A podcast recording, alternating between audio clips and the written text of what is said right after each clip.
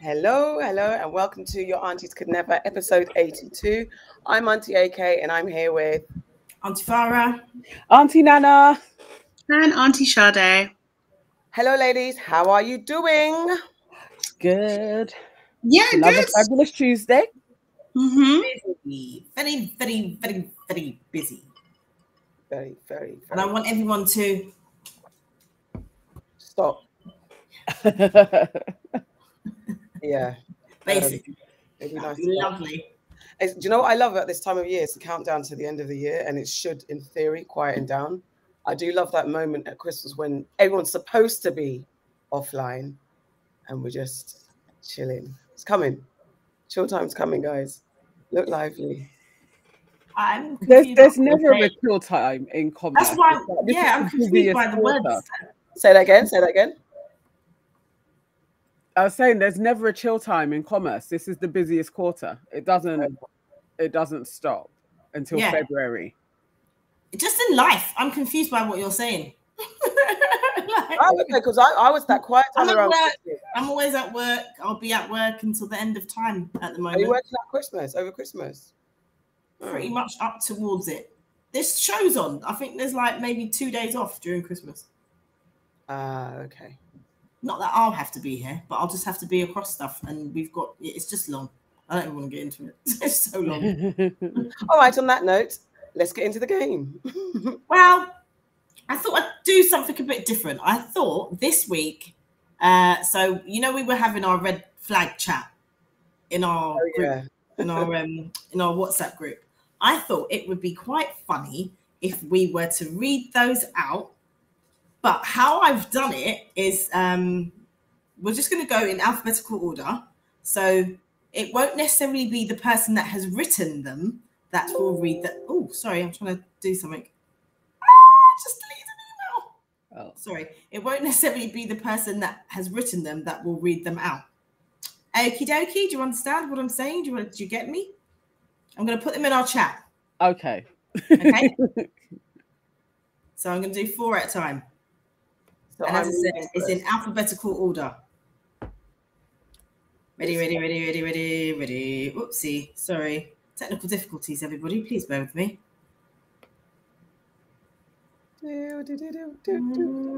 Okay. I, I'm currently sharing. So if anybody is watching us, please share as well. Put us in some groups, share it on your page. Just share our live so that we have lots of people watching us. That's Oh, good. did that not do it? I don't know. Oh, there we go. All right. So, Auntie AK, you go first. Okay, my red flag is when they don't pick up the phone after one ring. I think that's half one. My red flag is. I'm not going to introduce it like that. I don't know why you said my red flag. I don't know. Yeah. Okay. Next, when they say their baby mother is crazy. Yeah. Blatant red flag. Um, when they say I don't have female friends.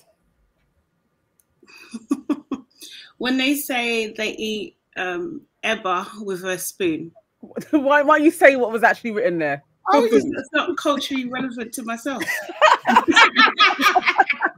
I mean,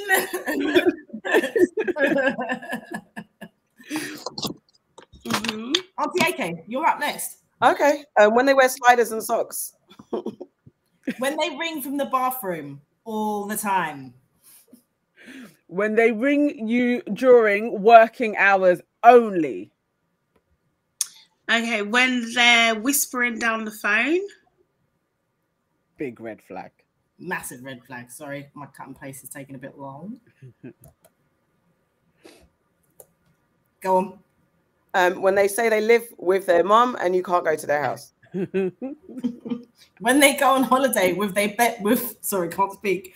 When they go on holiday with their baby mother and share a room. Mhm.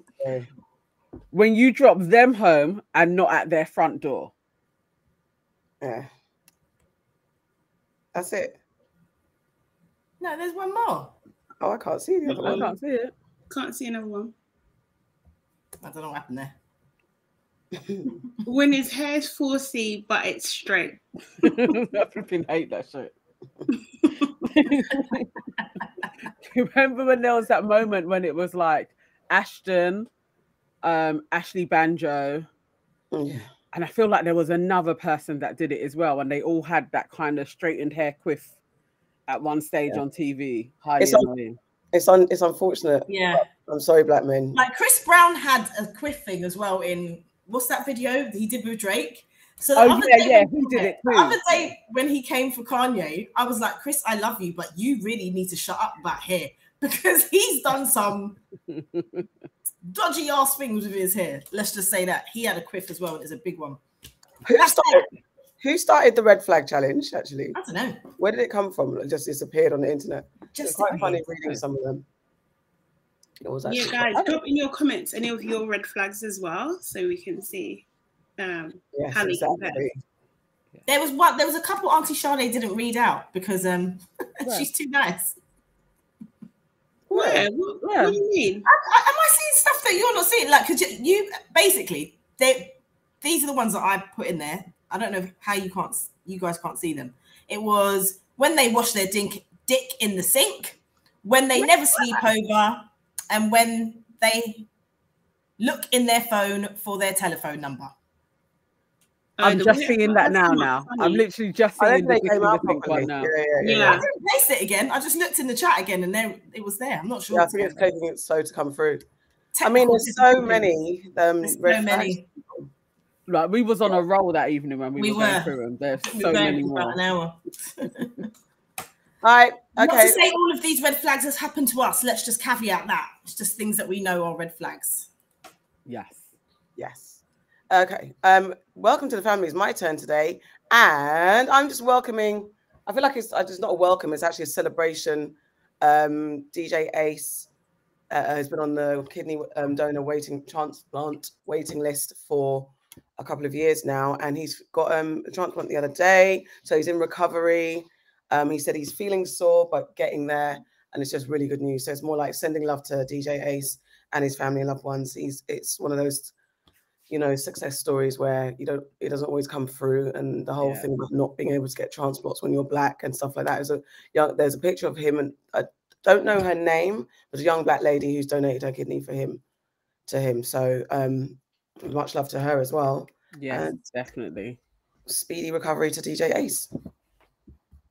And that's that and also so, hello everybody. Um who's in the comments today? I think it's auntie Sade. Is it me? Okay. I think I Hi. did it last Hey, week. hey, hey, people. Hi. Ronald says hi. Jeff, hi. And me, hi. And Jeff Hi. uh, washing private parts in the sink. Yes, it's gross. It's gross, Jeff. People need to stop doing that. Jesus Christ. That's a huge red flag. Um, the- yeah, okay. I'm moving into what have well, we're going into what have you heard is where each week we pick up a news story from the past week or day and we discuss it. So mine is a little bit um well, I saw it and I felt a bit sad or annoyed. I'm not sure what I felt, but um I read in I was looking perusing Twitter and I saw a story saying that elephants are rapidly evolving without tusks to escape ivory poachers, so a study has found. So it's like, as we know, poaching for ivory has been rampant, usually by rich people who are out there for the hunt, using um, killing elephants, get their tusks for either medicinal um, medicinal reasons or just to brandish them or to make artwork out of them, all this type of stuff that is unnecessary. Um, uh, elephants use their tusks to survive in the wild, moving trees and building that, you know, whatever they need to survive. That's why they got tusks. But apparently, and it's apparently only apparent in women um, elephants, female women, female elephants, that they're they're starting to evolve as tuskless. Um, this is according to a study by co-author and ecologist Robert Pringle of Princeton University in New Jersey. Um, I mean, there's lots of research and discussion about what's causing it. Some people say it's stress. Others are trying to say it's not related, um, all that type of stuff. So that's, I think that's by the by. But the fact that this is happening, it's made me think that if humans were to like evolve themselves under after duress and stress that we've experienced, what kind of how would you think a human should evolve? Um, like, what do you think? Do you what things do you think we don't need in order to evolve and be new types of humans? Because obviously, ta- the elephants are adapting to their environment. What do we need as humans to adapt to our environment to survive the madness out there today? I have not thought about this answer, but I just wanted to know what you guys. think. so I haven't thought out either. But it's, it's, it's ada- adapting to environment basically. Um, okay. I'll go with you, Nana, because you're the most vocal. okay. No, I because I I have really thought about it. Like after reading your question, I was like, oh, this is interesting because I had really don't know anything about elephants in any way, but the human angle, I was like, well, first thing I think would be great is to evolve past the need to conquer each other and to be racist. I think that would that would put us in a very good stead to evolve and then and additionally monetary wise i think um taking on a new system and leaving behind capitalism would put us in a good stead to survive That's a good one. Auntie Farah. I'm laughing because yours are really good. like I was just like, ah, if I never had to use the toilet ever again, that'd be good. I mean, that's a fact. Imagine if you just never ever had to go to the toilet again. That saved like so much time. And toilet where would all the waste go. But that's why we've evolved. We've evolved into a being that no longer needs to take a dump. Imagine that. All the sewage, get rid of all of that. All the paper that goes into the. it's Okay. just- that's just where my head went first of all. Like it's just like never having to take a shit. interesting Like never again. And not suffer any Great consequences. idea. That'd be, that'd be pretty cool. like, i could get i could get with that especially when you're drinking i hate it when you break that seal and you got to keep on going to pee Yes. i would Yes. Or if you're at an absolutely event, love Never to having not to to go Yeah, sorry. Never having to use a public toilet would be fun. yeah Yeah, I well, I try to avoid them at all costs, but yeah. yeah Well, yeah, could wherever you are, in that'd be good venue, like, yeah, when it's not taken care of. So, yeah. Auntie Sade. Um, so as I think I don't know. There's a lot of things I think like periods. I'd love not to have one of those ever again. Um, headaches, migraines. I'd love to not to have those again. Poor eyesight. I just think everyone should just have 20/20 vision, plus being able to hear properly as well. That would be great. And deception and lies. I think we could all do without deception and- and lies as a whole, and uh, would make us better, better people in general. I'd like to see uh, uh, this evolution. I'd like it to be temporary, though, potentially, or we evolve to both sharing the load. But definitely, men having babies. I think men need to, uh, their bodies need to adapt to having Oh, children, that's a good one. so they start to understand and the, the, the seriousness of, seriousness of the thing. Um, or women evolve to a place where we genuinely just don't get pregnant unless we say so. Um, and I don't know how that works, but that's how our body reacts. Our body makes a decision very carefully, even if there's so the weight, the pressure isn't on us to be the most responsible. That's what I'm saying. So yeah, that decision to make a baby is different from accidental slip up. It's something that our body does. It's like we can make a decision and consult with ourselves before the egg and sperm have a dance. So that evolution I- plus plus men also start I to like the man. I like the men having babies scenario because you know, like men always come with this thing of like, um, you know, like if they're in a relationship, long term relationship, and they've had their children and they don't want to have like any more children. The men, the man will always say to the woman, "Why don't you go get your tubes tied?" And the woman's like, "Well, why don't you get the snip?" And then like, "I can't possibly get the snip. Oh, my my masculinity, my my virility, it's going to go." Have you not heard of Samson? Like all this fucking shit that they come out with. So I'd quite like them to get pregnant because then it's like, what decisions are you going to make then? If you every time you bust a nut, you could like you're going to carry a baby. Maybe you'll be a little bit more careful about busting nuts. Well, that's the thing. And that's it. Just a quick one. I don't know what you guys think in the comments and watching. What would you do? How would you evolve humans? Put your answers in the comments and we'll move on very quickly. Uh, next is Auntie Farah. What have you heard?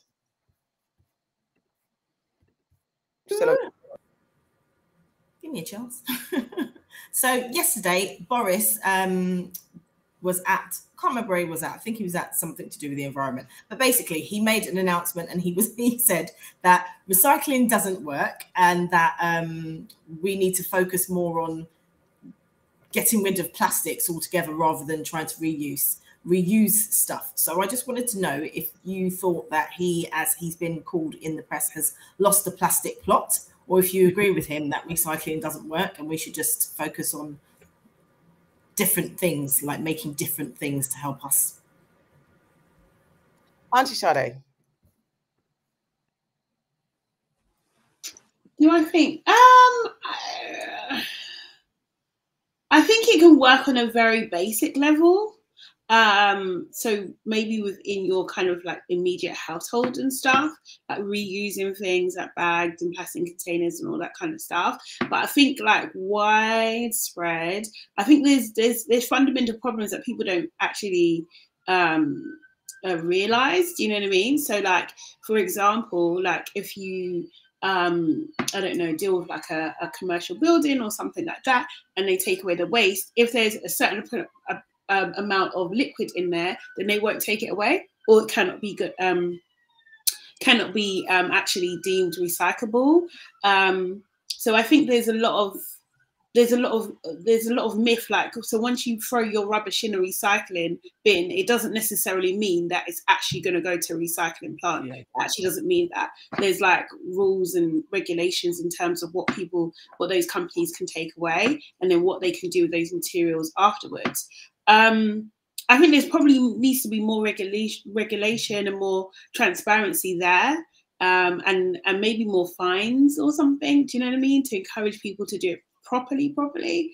Um, but yeah, I don't know. I don't. I, I don't know if it really truly works. But then the thing is, it's just like I get really conflicted by this because of hygiene and like especially like working in like big offices and stuff. It's all well and good, yes, to have like you know, reusable water bottles, but are they washed properly? are they washed properly? Do you know what I mean? people can be disgusting. Um, you know, we also the clips on social media where, you know, we saw the rat running around in the pastries. Like, so it's all well and good, like not putting them in a plastic container and stuff to protect them. But if there's rats running on them at nighttime, yeah, I'm not gonna buy that. Do you know what I mean? So I don't know if it um I don't know if it's I think I think probably finding more materials is probably or, or um, what do you call them? Uh, not composable. I can't remember what you call them, but like uh, different types of materials. Like hemp, they say is a big one to yeah. use. Um, do you know what I mean? So maybe exploring options that way um, might be better for us. And actually, we just need to stop producing. Like, the, still, the amount of plastic that we use is insane. It's hmm. actually mm. insane. It is is kind of it, it does seem unnecessary with some things. So I think it's like if it's absolutely necessary, yes. But if it's not and there's alternatives, yes. But you know, we need to there needs to be less restrictions to go into those areas and, and use those other materials like hemp. Do you know what I mean? So yeah, I'm kind of on the fence. Auntie Nana.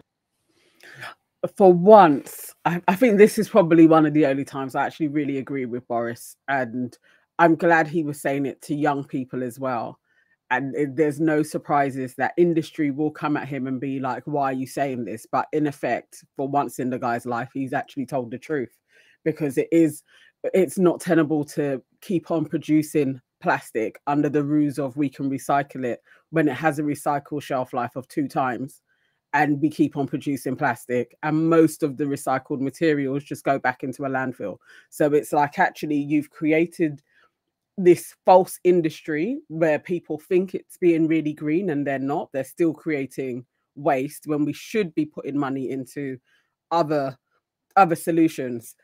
As Auntie Sade was saying, it's like actually we should actually be exploring how we can package things up so that it isn't just out in the elements. It is packaged if either we're using paper or it's just that our commerce is done in a slightly different way where we don't need to rely on plastic.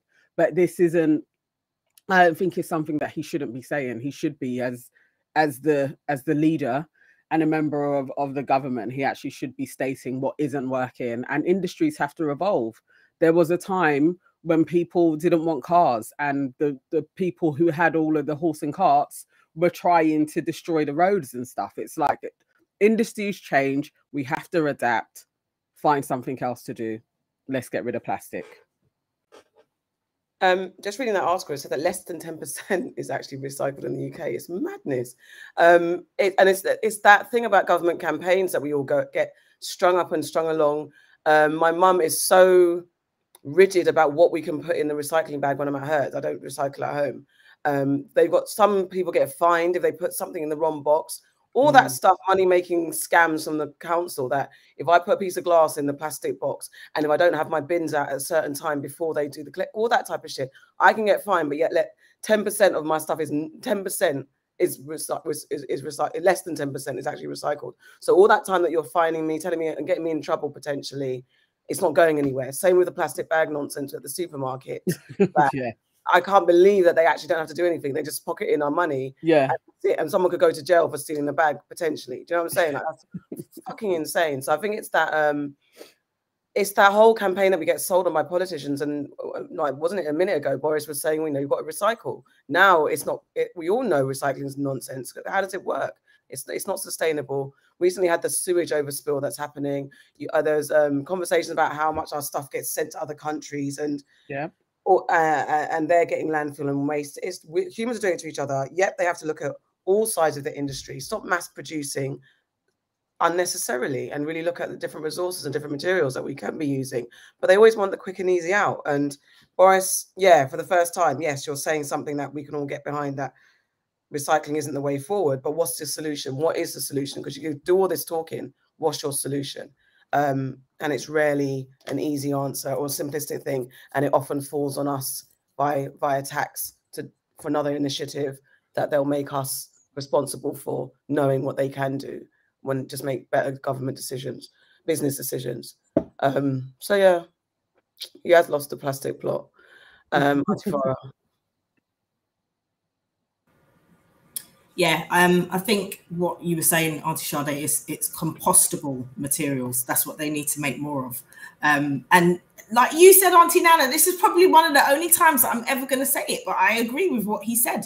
Not that we should stop recycling altogether, but that it is not the only solution. We need to look at other sources of materials when we're, you know, producing things. And it, like the thing about recycling as well, you can't just put if you drink a cup of coffee, for example, you can't just put the the you can't put this in the recycling. You know, you can't just put the container in the recycling. You actually it has to be clean when you put it in yeah. to be recycled. Otherwise, they won't recycle it. You have to remove the plastic lid from the carton. Uh, if you put them together, then one bit can be recycled and one bit can't. So if you throw it in all together, it's not going to be recycled.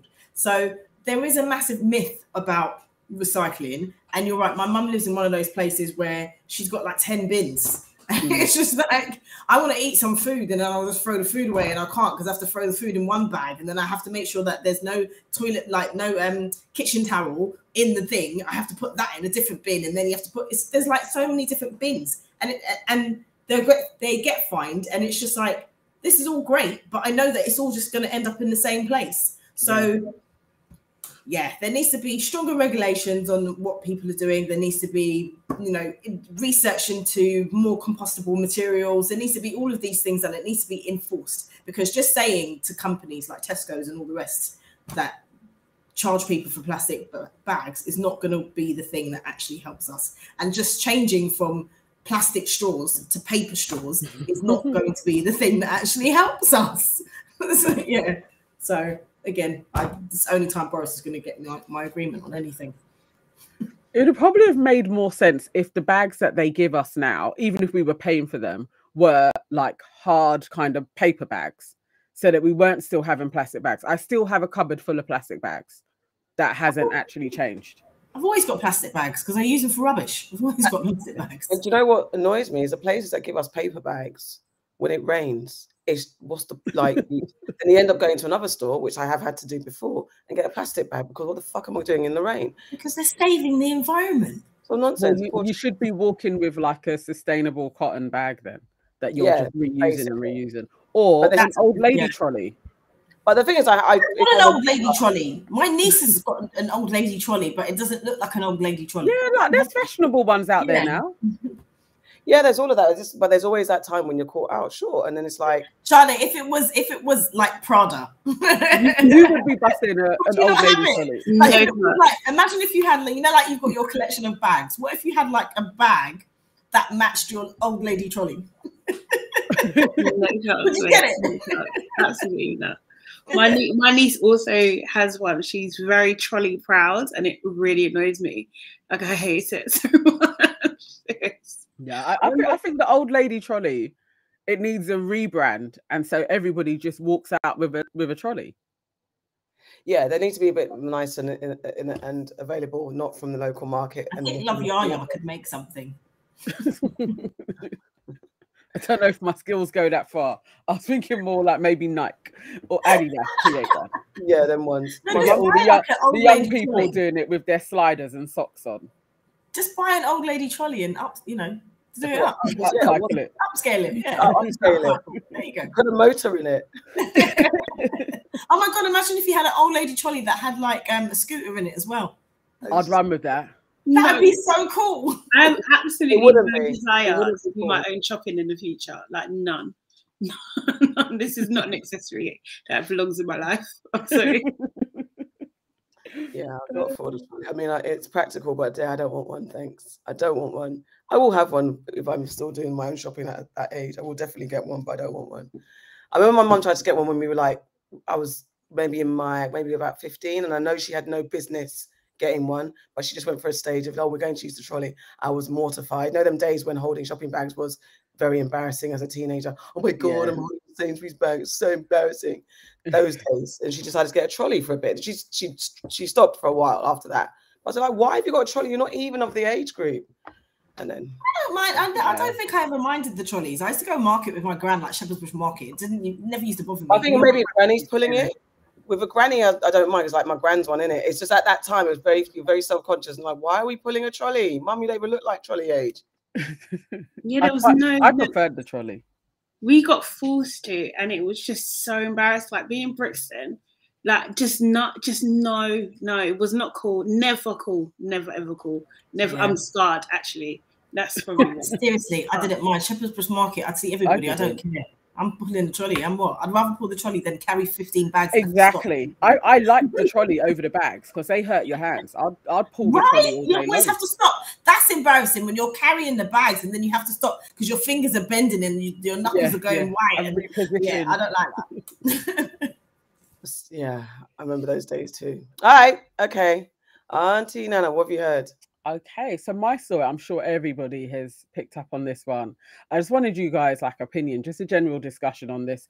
Alec Baldwin um did sh- oh, let me just get the article up so that I get everybody's name correct.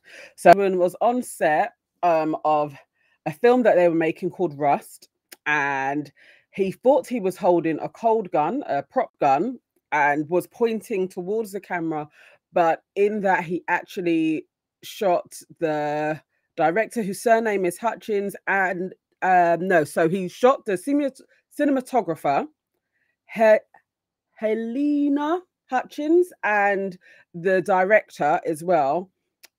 His name's gone from me Joel Souza who is still in hospital I believe but Halyna actually died. So th- now it's kind of sparked more discussion as to what happens on set lots of people are coming forward who have worked on various films saying that they knew something like this would take place because a film set isn't somewhere where you should actually have live rounds. And um, also somebody else on the team is coming under fire. I think it's like the prop manager. People are saying that they'd complained about him before because he has a lackadaisical attitude to safety. Generally just wanted you guys thoughts on this. And if you think that alec baldwin should be punished criminally for what has taken place. Auntie Farah. Hmm. Okay. So this is a tragic, tragic. Um, I heard something today, and they based and they said that um, he was. It was. It's not like he was mucking around with the gun. He was shooting the gun into the camera. So the, the they were trying to get a shot of the gun. This is from court documents. They were trying to get a shot of the gun being fired um, straight at the camera. the problem is here, it's not Alec Baldwin because when you're on set and someone gives you a prop, that prop you're expecting to it to have gone through all the relevant things that it needs to in order to make it safe. You don't get the actors checking stuff over like that. It is someone's job to do that. Um, but with that said, even the health and safety departments will say to you that even using blanks, there's a um, there's a massive risk there about using it. Jensen Ackles, who's also in the film, he was discussing, I think, prior to this, the dangers of using um, weapons. And obviously, Jensen Ackles was in Supernatural for like 15 series or whatever it is. He was one of the, he played Sam in, in Dean in Supernatural. So he had a lot of experience with like using weapons and things like that on set. Um, it's just, it's it's tragic. And unfortunately, accidents on set happen a lot more than we hear about. Mm. Um, it's just not usually done by the main cast, I think.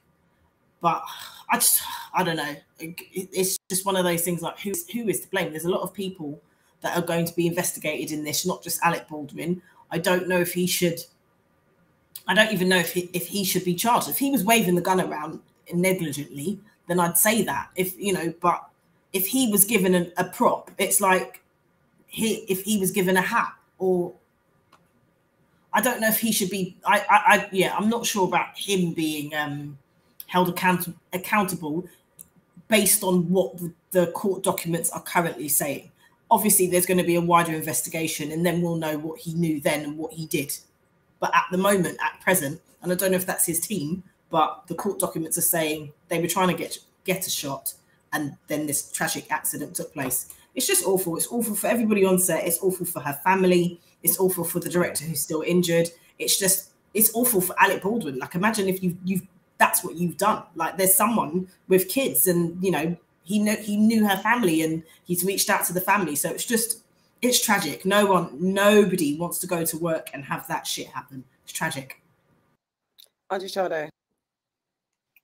Yeah, I just echo what Auntie Farah is saying. I think sometimes we forget that film sets and or or just production in terms it can be very high risk do you know what I mean? Like I think we forget that sometimes we're we're so you know used to being entertained and everything. We don't really um, have you know the risk that uh, you know each of the actors and the people behind the scenes as well, kind of thing they take every day. Um, but yeah, I don't think like if there's no proof to say that he was again like just being himself was being negligent or or I, I don't really think it sits with him. Like, how is he supposed to know if he's instructed to do something and and he's done it, and then it's not it's not really his fault. It's it's not at the end of the day. It's uh, it is the props department really. Mm. They're the ones that's supposed to do the safety checks. I think that what what I read, and don't completely quote me here, was that the it was actually I think a female person that was um, was responsible for the actual item, but they didn't do the checks properly and has known to not done checks properly on other sets. And there's been complaints, and the assistant director didn't check either properly. So that's uh, I think I read that somewhere. Um, but yeah, it's just it's just all very you know I don't it's just all very, very, very sad. It's the last thing you want to happen and stuff. And I think I don't know what else he can do apart from like express his, you know, do you know what I mean? Um, his thoughts and stuff in in that way to the family. There's not really much he can do. Um, yeah, it's just awful. It's just absolutely awful. Yeah, same. It's it's just it, I I always have that I've actually prior always had that kind of paranoid feeling like being on not that I'm on set, I always thought like being on set holding those type of guns and what if this mistake was made and it has happened before, famously Brandon Lee, Bruce Lee's son, and others.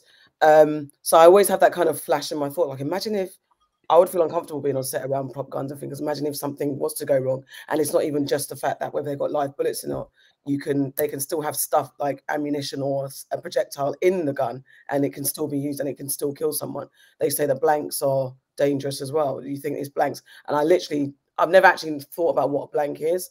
I didn't actually know that blanks actually project something. I think they've got less gunpowder in them or something like that. So I didn't even know blanks were actually um, dangerous. I thought blanks were blanks.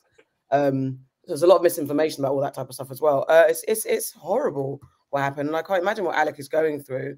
Um, no, I don't think he needs to get prosecuted unless he knew there was something in there, or unless he was being. I mean, I don't know what you could know because if you knew that something is in the chamber and it could potentially go off and kill someone, then that's then then you. But how do you prove that? It's impossible to prove that and that he knew that unless they, and then we find some whole vendetta and it's all this whole thing. It's a it's a big thing that has to go into the mindset of someone that's going to intentionally kill someone. So I don't. There's no way he can be blamed. But if he's a producer on the production, maybe from that angle, whose responsibility was it? Because I've read about budget cuts and cutting corners because they wanted to go because in film, and I think as uh, Auntie Farah, as, as all has mentioned, being on set and sets are, are massive organized um, um, massive production levels, so many people to keep an eye on, so many things to keep in order. And money is a thing, and running to budget, running over budget is infamous when you're on a set and a big Hollywood film set at that.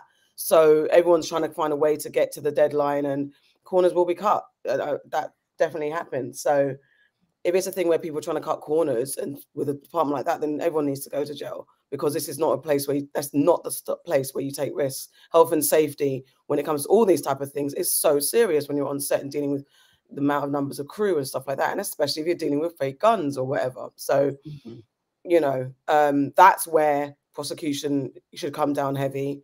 Yes, definitely the props department people and the production people who are overseeing it. And if Alex is Alex is a um, producer, then there's some accountability there, depending on his level of level of as producer, how hands on he is with the production. Then there's accountability from that angle. Um, Auntie Nana. Yeah, that's interesting actually. Um, him being a producer as well. But I said it is just so so sad that anything that goes on and people are speculating, it is like you know this has to be thoroughly investigated. I was reading somebody going into all of the various different sets where somebody has been hurt before as well. And there has been a real stronghold of a campaign which has met up with the kind of same thing as like just when you want to ban guns anyway it's like you you try and lobby certain committees and then you come up with the other side being like no artistically they should be allowed to be on but i can't it's a film it's like why should there ever be any live rounds on set that yeah that to me doesn't make any sense whatsoever because it's a film and you can do things in post production. You can use CGI now. It's like, do you really actually need real bullet bullets going off on a set with people around? And maybe this tragedy will actually change some things, though. So you know, there may be a blessing in disguise out of this. But yeah, just looking looking at pictures that have been put out with um the lady's family and her poor son and it's like he's just like nine or ten years old or something it's, it's just really really sad i can't imagine what would be going through alec baldwin's mind though like just a day at work and then i've killed somebody and oh mate i don't i don't know if he could go to another set again. Just that trauma can he really act again? I i would probably be like uh, I'll, I'll retire and take my time off and do some humanitarian work or something.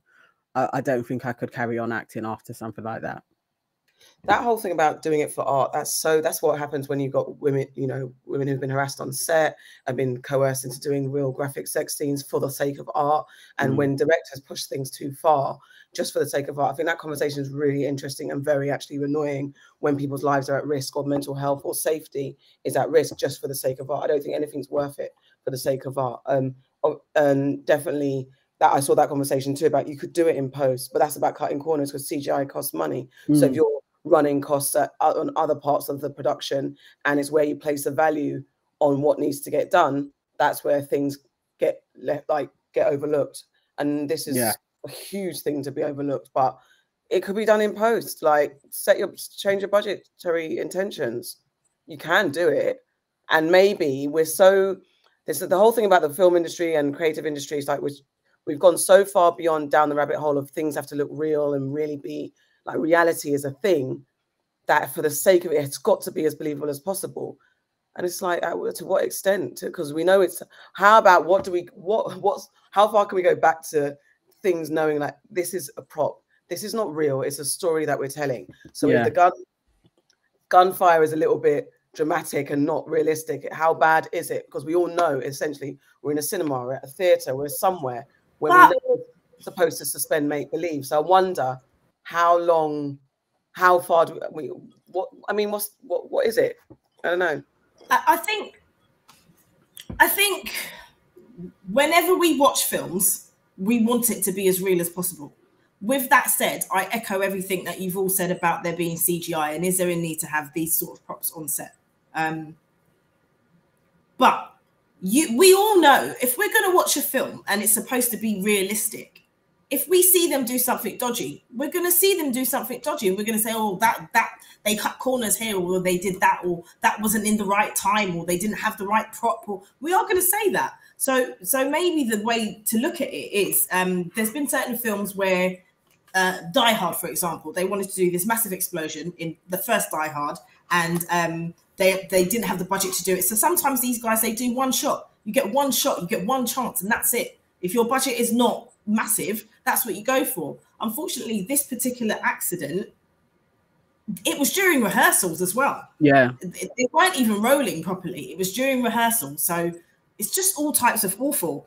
In terms of producers and people getting um, sued or taken to court, it does happen. John Landis in the 80s, wh- uh, in 1982, he was up for, I think it's manslaughter, because when he was directing The Twilight Zone, there was a helicopter crash and it killed three actors. So, yeah, and um, it was like a, a child, a couple of child actors as well, um, two child actors, and uh, one of one of the main cast, I think, were killed in this helicopter, and and they were found to be negligent because they did it without the correct. Um, they did it without the correct permits. They they scrimped and saved on the helicopter and things like that. So when these tragic accidents happen, the blessing in disguise, and it's it's not a blessing, but the only good thing to come out of it is that everything gets regulated a little bit more. Yeah. everything gets regulated a little bit more. So they have to they have to really look into every single person that could be responsible for that.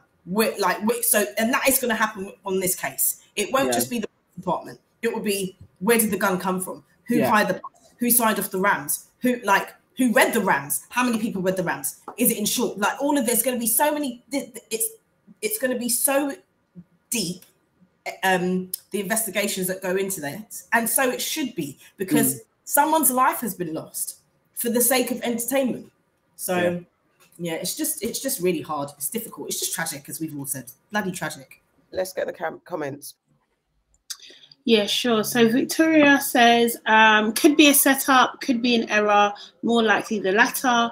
There's no reason a loaded firearm should be on set except Alex Baldwin um, is the producer of the film and therefore one of the ones, ooh, sorry, one of the ones uh, who approved letting the union workers go and replace them with non-union workers who may not be as experienced. Uh, Nee says this is solely at the feet of the prop department slash armory. Um, it's uh, not even really necessary nowadays to use these guns. And Victoria also says the film industry is also highly unregulated when it comes to health and safety. People are in harm's way all the time, especially um, mental health, but it gets away with uh, a lot because it's also seen as aspirational and workers do not complain about horrendous working conditions, so they are not blacklisted. Um, this tragic incident brings more attention to the extent of the problem, but the conversations uh, conversation has to start before someone gets killed. Yeah, and the film industry does not have a HR department, so that's why things happen so easily in quotes. All right, Auntie Sade, what have you heard? Yeah, so my story is about Insulate Britain, who um, actually to be honest, I thought they were fighting climate change, and they're not really. they're actually um, trying to insulate um, so all social housing by 2025, and um, and then also uh, retrospectively as well to um, other all. I think it's all new social housing, and then uh, retrospectively for other social housing as well, kind of thing. So that's their cause, and they've been causing a bit of a ruckus here in the UK, especially London, by literally kind of using their actual bodies to block traffic. So things like the M25 or in like central London and that sort of thing. But they upped they upped the ante, they brought up a notch, and they started deciding because what happened was so basically, they'll they'll stop traffic, sit in the traffic, and then the drivers would come out and literally drag them to the side. So they thought, okay, we got to do something a bit deeper than this. So they started to basically super glue themselves to the road. So super gluing their hands. One man, a guy called Matthew Tully, super glued the side of his head to the outside Liverpool Street Station, um, either this morning or yesterday morning. Was it this morning? I can't remember. But um, so yeah. So my question isn't necessarily about that story, but I do want to know what you think because um, I find them quite entertaining, to be honest. Um, but also as well, what cause would you super glue yourself to the roadside for? Auntie Auntie, Auntie Nana. um Okay, so I'll, I'll start with what they're doing. Um, yeah, these guys, these latest ones, it is for the housing situation. But the ones that were a few weeks ago when the G G summit was taking place, they were for the environment. So it's like there's just like three groups at the moment, and Extinction Rebellion is in there doing the same things, like blocking off roads and stuff. Um, but I think the gluing thing I, I, I honestly cannot think of anything that would have me glue. I may like go and sit by a railing. For one, I'm not sitting in the road because no, like I will be the one to be run over. I'm not going to sit in the road. I'm not gluing myself, but I could be chained to a railings. I'm not adverse to that. I'm not adverse to going on a march for certain things, but super gluing, there isn't anything on this earth that I would. Uh, I'm not that committed to anything really. I can't think. Auntie Farah. Yeah. so it's like he insulated his face to the curb. like, ah, oh, do you know what it is? Yeah. Imagine the pe- like people don't know that they're glued. So did you see how they were getting draped up a couple of weeks ago? So imagine someone's pulling you, the pain that they're going to be in of being super glued to the concrete. It's just like awful.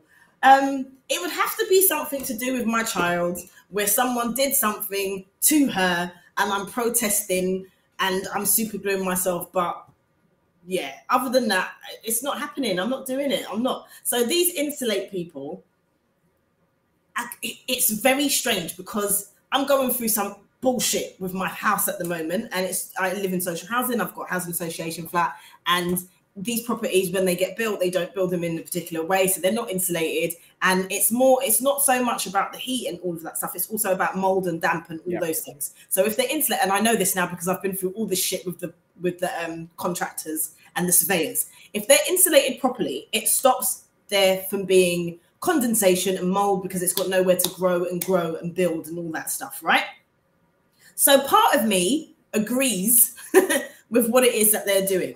Yeah. To do it retrospectively is going to be extremely hard because the walls have to be taken down. And once the walls are taken down and the insulation is put in place, people are going to lose like maybe about five inches off of each wall. So that's going to be an issue. It's going to be an issue for people while they're in their house. But to do it to new to have these laws put into place for new housing, I think it should be done. Yeah. You know, it does save bills, but also it saves people having to deal with mold and damp and all those health issues that you get with that. I'm still not going to go and put my face to the ground with super glue though to get that done. I'm just not going to do it. And my thing is like the people that were driving through them last week or whenever it was, they're just expecting. Imagine you see someone in the road, you're just expecting them to move once you put your foot on the gear. You're on the gas, you're just expecting them to move. So imagine like you drive and they don't move, then you're up for manslaughter because you drove into somebody. Yeah. Just Yeah, I just maybe they should. My thing is this: why don't they go to Downing Street? Why don't they go and lie across flipping Downing Street or the Houses of the Parliament or somewhere there? Why are they going like where people are just trying to get to work? You're you're not helping your cause by fucking up the people who you're trying to help. And that's where I went with it um, when I first saw the driving protest, the driver, the people blocking drivers. Because there was one guy that was like, he's on, he, well, he's, he looked like he was exaggerating the story a little bit, but even still, he was like he's on his way to a job interview and now he's lost the job. I feel like yeah, I saw that. possibly have called them and said, look, this is what happened. There's video evidence. Can I reschedule? But for the dramatics of the storytelling, of course. But Yeah. that's a real that's a real thing. People are trying to get to school, do their school run, get to work, all that type of stuff. And it is, as you said, Auntie Farah, disrupting the people that you're trying to help. That's not helpful. But then I thought, well, protest is disrupting the situation. So it's also right that you come and annoy people in a sense. But I feel I do feel that we take sometimes protesters take the easy route. They avoid parliament and the place where they really know they can get arrested or en masse they might protest and shout. But when it comes to like glue yourself to um, Buckingham Palace, glue yourself to a beefeater, go and glue yourself to somebody, uh, what's it, the soldiers, whatever. just go glue yourself somewhere where it will make more of impact. But you're not, you're slightly not, you're avoiding the thing and you're just gluing yourself to places that you know that you're going to be at more in more pain because when they drag you off and your skin rips, that's you in it. You're finished. Um, so I just think it's misplaced protests. To be honest, misdirected protest. Um, yeah, stand up for what you believe in. I don't think there has to be rules to protesting. As I say all of that, so do what you want in it, but please make sure it's affecting change really, and not just disrupting the people you're trying to help. And also, it's the people who are protesting who have got potential. You know, what I there's a lot of the like trustafarians, that type of rich middle class people that've got nothing better to disrupt. But you do, do you care? How far do you care? How far is this your boredom? How far is this you just sticking it to the man because you can, because you you got your bills and your house paid for, everything's done, so you got nothing better to do. So you're a woke activist in the worst sense of the word. So it's just like what is really what's the what's the thought process here? What's your intention? And um, take it to somewhere else. Um, no, I don't think there's anywhere or any cause or anything. I'd like to think it's something to do with my child, but then I don't know how proactive it would be. Me being stuck to something, how that will change whatever I want to change on behalf of whoever I care for that much to glue myself. So I just don't think I'm going to glue myself. I also don't think I'll attach myself to any railings because I feel like railings are always along that thing where dogs will piss and sh- always. I always think about those things: dirt and shit and grime congregate around railings and trees and things like that and walls. So I don't want to be chained to nothing where I'll be literally leaned up against something that's had all sorts against it. So no, let me march. Let me wave a placard. I'll go down to Downing Street. and I'll stand out there and shout. I'm all right with that. I'm not gluing my shit to no shit, nothing. No, Auntie Nana. No, I've gone. Auntie Sade.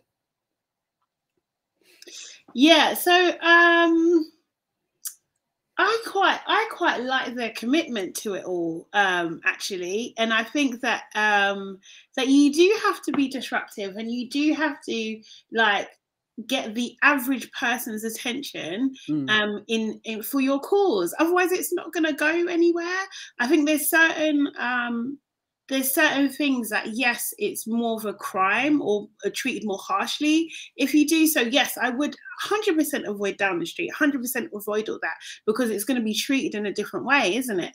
Um yeah i just I, yeah i think i think that with the restrictions that there are and what they're trying to do with protests in general in terms of like shutting them down keep like they should definitely 100% keep on doing this. It's a bit inconvenient um but i think overall i feel like this when especially like when the tube tube um, workers go on strike as well i 100% support them all the time Yeah. because it is one of the last professions where you know it's like more of, more in the kind of more of a manual kind of type role that you can live on do you know what i mean like effectively and stuff um and it just protects working class workers Yeah. um and i think that even though it might inconvenience me for a day or two or whatever kind of thing that i'll get over it do you know what i mean? And hopefully they'll get better rights and they get bet a better deal for themselves. And i think like i just think that that that's that's what i want for people as well kind of thing. Like at the end of the day like so many elderly people especially die in this country due to cold Do you know what I mean? And that happens every single year just because councils and the government will not insulate their, their homes properly. That's insane. It's just Mm. absolutely insane. It's cruel, it's evil. So like they need to they need to fix that. And they're not and they're trying to um trying to go on like it's not an issue and it and it is. Um so yeah, I think um yeah, I think they should go for it. For me personally, this was a difficult one. I was thinking I couldn't rack my brain like what I would protest, like in that extreme way for. Um, but probably mass slavery, something like that. Or if we had a Gilead type Yes. scenario, do you know what I mean? kind of thing. yeah. Yes, I'm gonna be super gluing myself, my whole body on the floor. I'm not Yes. moving. Do you know what I mean? Like that sort of thing. Or That's like true. the day, a little bit more tongue in cheek. Probably Jodeci, probably would have protested for them because I was obsessed. Maybe take that because I was obsessed. Oh, no. Um, Oh my Yeah. god, you went from one extreme to the other. In it, yeah, Go to I see love take them, that. love them both. Like you had me and then you heroes. lost me real quick. but I love them both. But yeah, like I think um there is not much, and I think that's I, I thought that was interesting actually. There is not much that I would actually at this day and age, me now, go and protest for. There really isn't because Mm. it doesn't it's it's always kind of seen as it's like ineffective. Do you know what I mean? We'll see the outcome of these protests, what will happen. Um, but I do think that especially um, this type of thing and the environment, um, environmental type of thing, they they probably can't ignore as much as racism. Do you know what I mean? Because it essentially affects everybody. And if they continue and continue to up the ante, there will definitely be change. And yeah, That's kind of- yeah. uh, just an interesting point actually because if we would protest like that like how people protested in the 60s like if Mm. we really were doing that maybe things would be dramatically different if we were prepared to put ourselves out and really inconvenience ourselves i mean it, at the same time i do i kind of have a an admiration for people that they give up their liberties to protest on on certain things but Mm. there is a huge amount of privilege that they're able to do that Yeah. while most people are literally just thinking of how they're surviving the week That's why. you're able to give up your week to a cause it is like there's still um an admiration that i have for them that they're doing it because it, I, it is actually really important that somebody is standing up for us that it actually is like okay I Yeah, i may I not be I there think but it's good I don't think I don't. Yeah, I I commend commend them for doing that. If that's what they Mm. want to do with their time and their efforts and their money and all, like go for it. Do you know what I mean? Of Yeah, course you yeah. should fight for me. I'm a I'm a fellow human being. Like Yeah. sometimes I do think like as well like. Y- You guys, you could guys go and fight because we Yeah. we work done and our work part. hard enough. Do you know what I mean? Like Yeah. kind of thing. So you go be at the forefront and and and and and you know get bailed out by mummy for a day. Like it, that's fine. Like you can afford it. Do you know what I Yeah. mean? Like that's yeah, cool. Yeah, I think I, I hear that. I think um I hear that. I, I guess my thing is like, what are you doing it for? If it's just a bit of fun, and even if it's Well, for, the- for, for the I. I, I, I also understand now. I get it as well because I was like, okay, all the bits, the pieces of the puzzle contribute to the noise. That so that's what I'm saying. You can't organize protests. There's no real way to do it, but it's how you react to it as a human. It irritates me. Yes, if I was driving trying to get my kids to school, you know, in the middle of the road, that might piss me off a lot.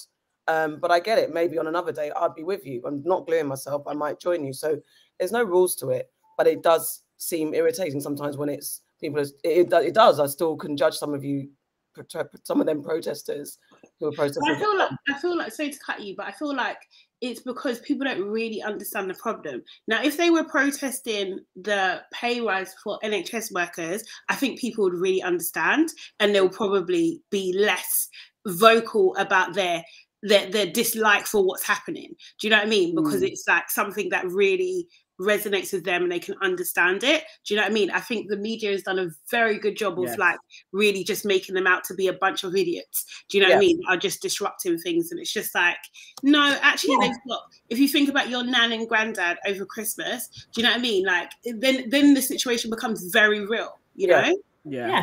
But Yeah. then you know what the government will say to that? Oh, but we give the pensioners extra money for, to, so they keep the heating on. Yeah, Look at what we're doing. seem- the- It's the- just- the- Our energy's just gone up anyway. Do you know And what I listen, mean? energy, my bill has gone up by fifty pound a month. It's fucking ridiculous. Fifty Exactly. whole English pounds a month. My wages have not gone up by fifty pounds a month though. Tell you that much. This is Yeah. this is how it goes and also you know people have such a prejudice against social housing anyway like Mm. it's free Yes. and Yeah, it's like that. it's not Yes. free you are paying a rent that actually Mm. isn't even cheap and it's so to think that you can just dump people into a housing situation and they must just kind of deal with it. Again it's like where's anybody's human compassion? But the media does a really good job of not actually talking about what anybody is really protesting. It's just mm. the protesters. Like it's just the the subset of people that are just out there always just protesting. But it's human rights. It really is like it's not okay that you have people in substandard housing and they're paying oftentimes a third of their wage is going on rent. It's like it there are people with mortgages that are cheaper than rent and it- it's still it's not okay to have this class system of homeowners and people that are renting. It's like it's all constructed to keep us not actually being really aware of the human experience and we should all be able to live in comfortability with properly standardized housing that isn't going to make you sick really. And then you talk about the NHS and it's like oh people are a burden on the NHS but you're not trying to keep us healthy either That's the big all, of- all this recycling, man. the, um, COVID jabs, all that type of stuff. It's like, what's the real talk to get us healthy and keep us safe?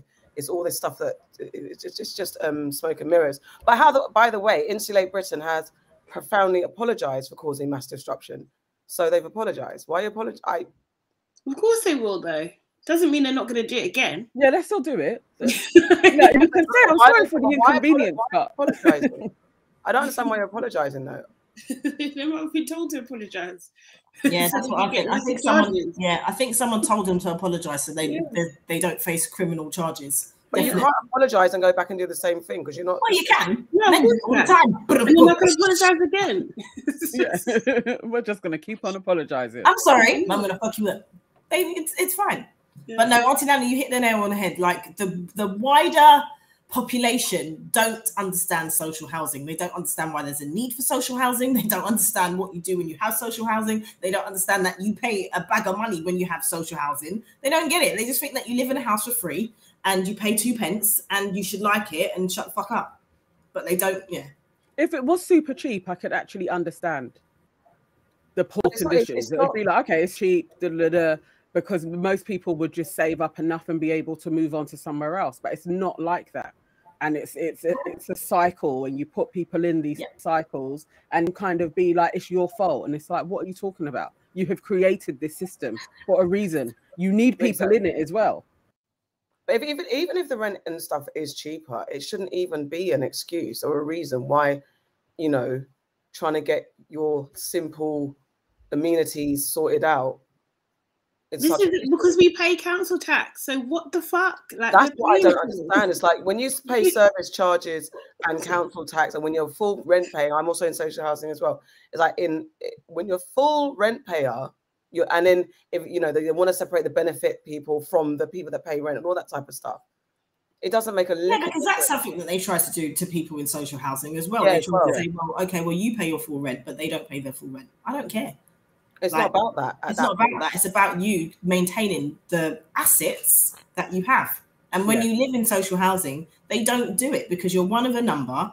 And then basically, what happens is you get to a point where you feel like, I'm just going to fix it myself. And that's Yeah. what they want you to do because it takes them so long to do anything. It took, it, it once took about two years for them to replace a door at my old where I used to live before, when I used to live in Fulham. It took them two years to replace a door. And this was after me complaining and complaining. It wasn't my front door, it was like the, communal front door. Yeah. So it was a risk. And what that meant was my insurance was invalidated because part of my insurance was to do with the fact that we had a communal front door that was secure. But they don't care about stuff like this. And if you No. say to them, Well, I'm not going to pay my rent until Mm. you fix this, that was just not evict you. Yeah. It's not yeah. possible. So It's not then- possible. So in that respect, in that respect, uh, we should all be protesting we should be with Insulate Britain. We should be, Yeah, but we've got to go to work because if we don't go to work, we can't pay our bills and we can't pay the rent man, and then he'll put a, an eviction notice on our door, and then we'll be sitting on the curb for real, for real. with no But I absolutely support them. Like I would Yeah, never complain about support them. them. I support Yeah. them. If if they needed any kind of like monetary don- donations, I would donate to that cause.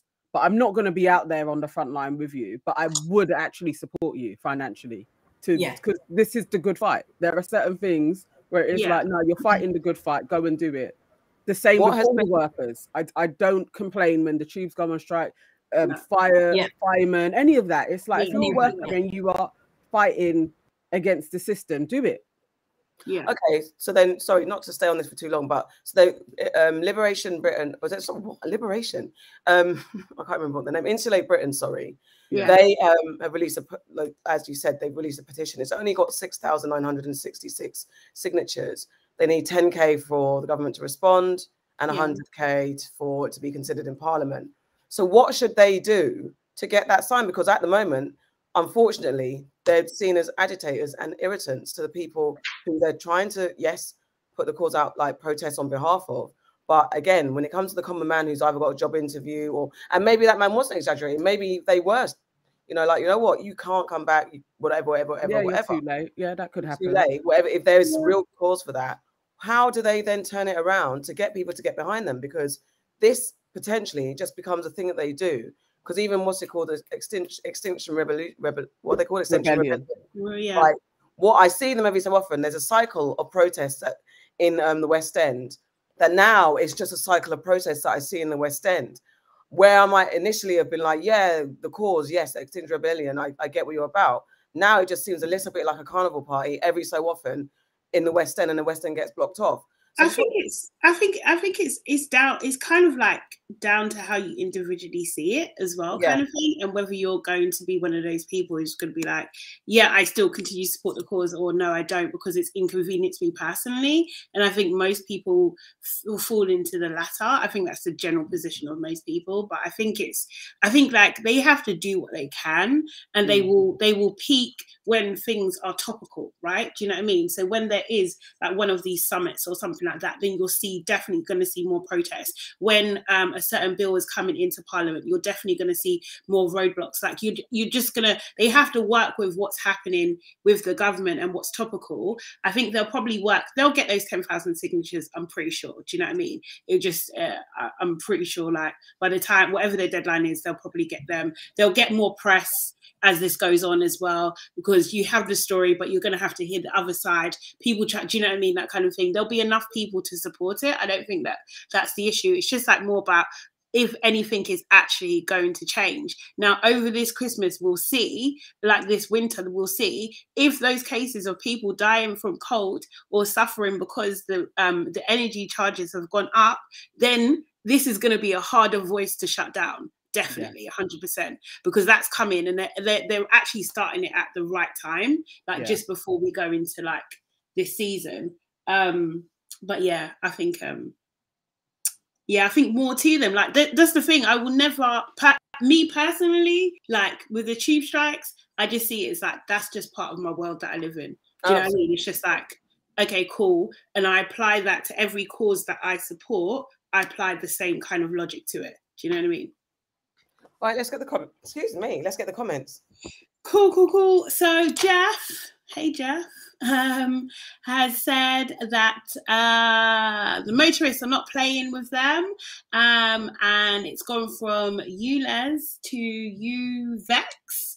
Um, I think that's to the ultra low emission zone. Is that right? Um, that, and um, he also says if you want to clear the roads, uh, threaten the protest with free tickets to the big nasty show. Is that where they like going? I um, but I'll find out on Sunday. and then also says they need to be more strategic, block politi- uh, politicians' roads, etc., disrupt more MP surgeries. Um, oh, I think that's going to be a deep one at the moment. You can't really That would do be that. very hard Um, now. Yeah. Uh, bring Oxford Street to a standstill, um, and says, however, he agrees. I support the ide- ideology, but I'm a bit too old to be laying on the floor thing. And yeah, I totally agree with that. Um. Okay. Okay. Okay. Okay. We shall see how hap- what happens. All right. Moving on to aunties know best. Auntie Nana, what do you know best? What problems are out there that you're going to solve? I am going to show you guys a video of a dilemma, and I want you to tell me what you would do and just general commentary on this situation. One second. The video is about to play now. Oh my days. Oh Oh. Did you all see that? So that was a video of it looks like a mother and her son. She seems to have found a shoebox full of money and she is throwing it out all of the contents of the shoebox over the balcony in a high rise block and the son is trying to stop her and the money is flying everywhere if you was the mother in that situation what would you do and also what do you think of what the mother has done I'll go first. I um I don't think no if I make if I'm assuming that the money is connected to some sort of criminal activity, I don't know if I'd throw it away because I don't know what I'd have to really understand the situation my child is in that I found it because that you know that money might not be their money. Mm, You know what I mean? So if I'm coming to now dash it over the balcony, I could be putting my child in a, a situation that I can't handle and they can't handle. So I think I don't think. I mean, we don't know. We have no other context than just to that video um, at this point. Um, but so- if that is the scenario she's found money obviously doesn't think it's her son's money because she's dashing it you're saying no, you don't. I think that is like uh, that's not the way to go No, I don't. I don't think dashing it because I, I in my it- taking that video and from what I just like what I just said, I would assume that the money might not be all theirs and they might have to give it to somebody. So I'd need to understand the situation. And in dashing it over the back, I'm not dashing it. So it's either going back to whoever if I'm really doing tiger mum and I'm mm-hmm. looking after my child and trying to show them that this is not we're not doing this. Find a way to get that money back to whoever it needs to go to. Then you won't get the money back but that's it. But then, but it will go to whoever you need to give it to or whatever. Or I don't know what. Maybe I donate it somewhere or something. But as long as my child's not going to get in trouble if that money disappears, they're not keeping it. If if, if I so feel that's they're doing um, badness on road and shit like that. Um. So yeah, no, that I I wouldn't do that as a mother. Um. Yeah, me, as in Farah, I'm not dashing the money over. My first thought was like, later, I'm not dashing that money. That's money. but um, no, the reason why is it, it's just like Auntie AK said. Like, if he's got a box full of money, you don't know what he's done to get that money. You don't know who he owes that money to. And yeah, I'm just not going to do that because I dash the money and the next thing someone's dashing my kid off the roof. Like, nah, that's not happening. What I would probably do if I found that money is I would wait for him to come home and I, me, all his aunties, all his uncles would be in the kitchen with the money in the box on the table and saying, Wagwan for the Wagwan. And then when he expresses what he says, that's the next level. I'm making you call whoever's money that belongs to, and you're giving it back to them because you're getting out of this situation. And then after that, you might get shipped. Depending on how old you are, you might wake up in Grenada, mate, with migraine. Good luck. That's Sade. Yeah, I mean, I'm quite similar. I think like I get why people are saying, "Oh, it might not be his money." It might be though, to be honest, because if you're if you're shotting and you're you're you're actually shotting, you're making some money, then that's your money in it. It's up to you whether you um you pick up again or not. Do you know what I mean? Um, so I think that sometimes I think I, I don't know what we're seeing, isn't it? Do you know what I mean? Because there's some kids out there they don't need to shot, but they do. Do you know what I mean? So if my child didn't need to shot, which I would imagine that would be the case, yes, I'm dashing the money because you don't need this money, and money's just a concept, it's a thing. You're doing foolishness, so let's how show how stupid this is and throw the goddamn thing away. Do you know what I mean? Um, I think, but then at the same time, I am like, but it's money though. No And I love shoes. so let me just hold it for you while you go learn your lesson in the village. so that might it might have to be that kind of scenario. But um, yeah, I just think like these kids now, not even nowadays. I just don't think. I, personally, I don't think that much has changed really and truly. I think a lot of um, kids get caught up into these types of scenarios. A lot of the time, their mums either know, turn a blind eye. Do you know what I mean? She might be at the end of her tether at the end of the day, kind of thing, and just you know found herself in a situation where just where she just maybe it's just a rageful moment. You know, it could be all sorts of things, but um and probably she probably thought she wasn't going to be filmed in that moment. It seems like it's her friend. I think someone just asked a question, but it's a friend of the guys or something that's thrown away the the cash there. Um, and they are 50 pound notes flying in the wind as well, kind of thing. So it's a lot of money um, yeah. at the end of the day. Um, but yeah, I'm not really, I'm not really gonna, I don't know. I think I think I couldn't imagine myself like condoning crim- criminal activity in my house.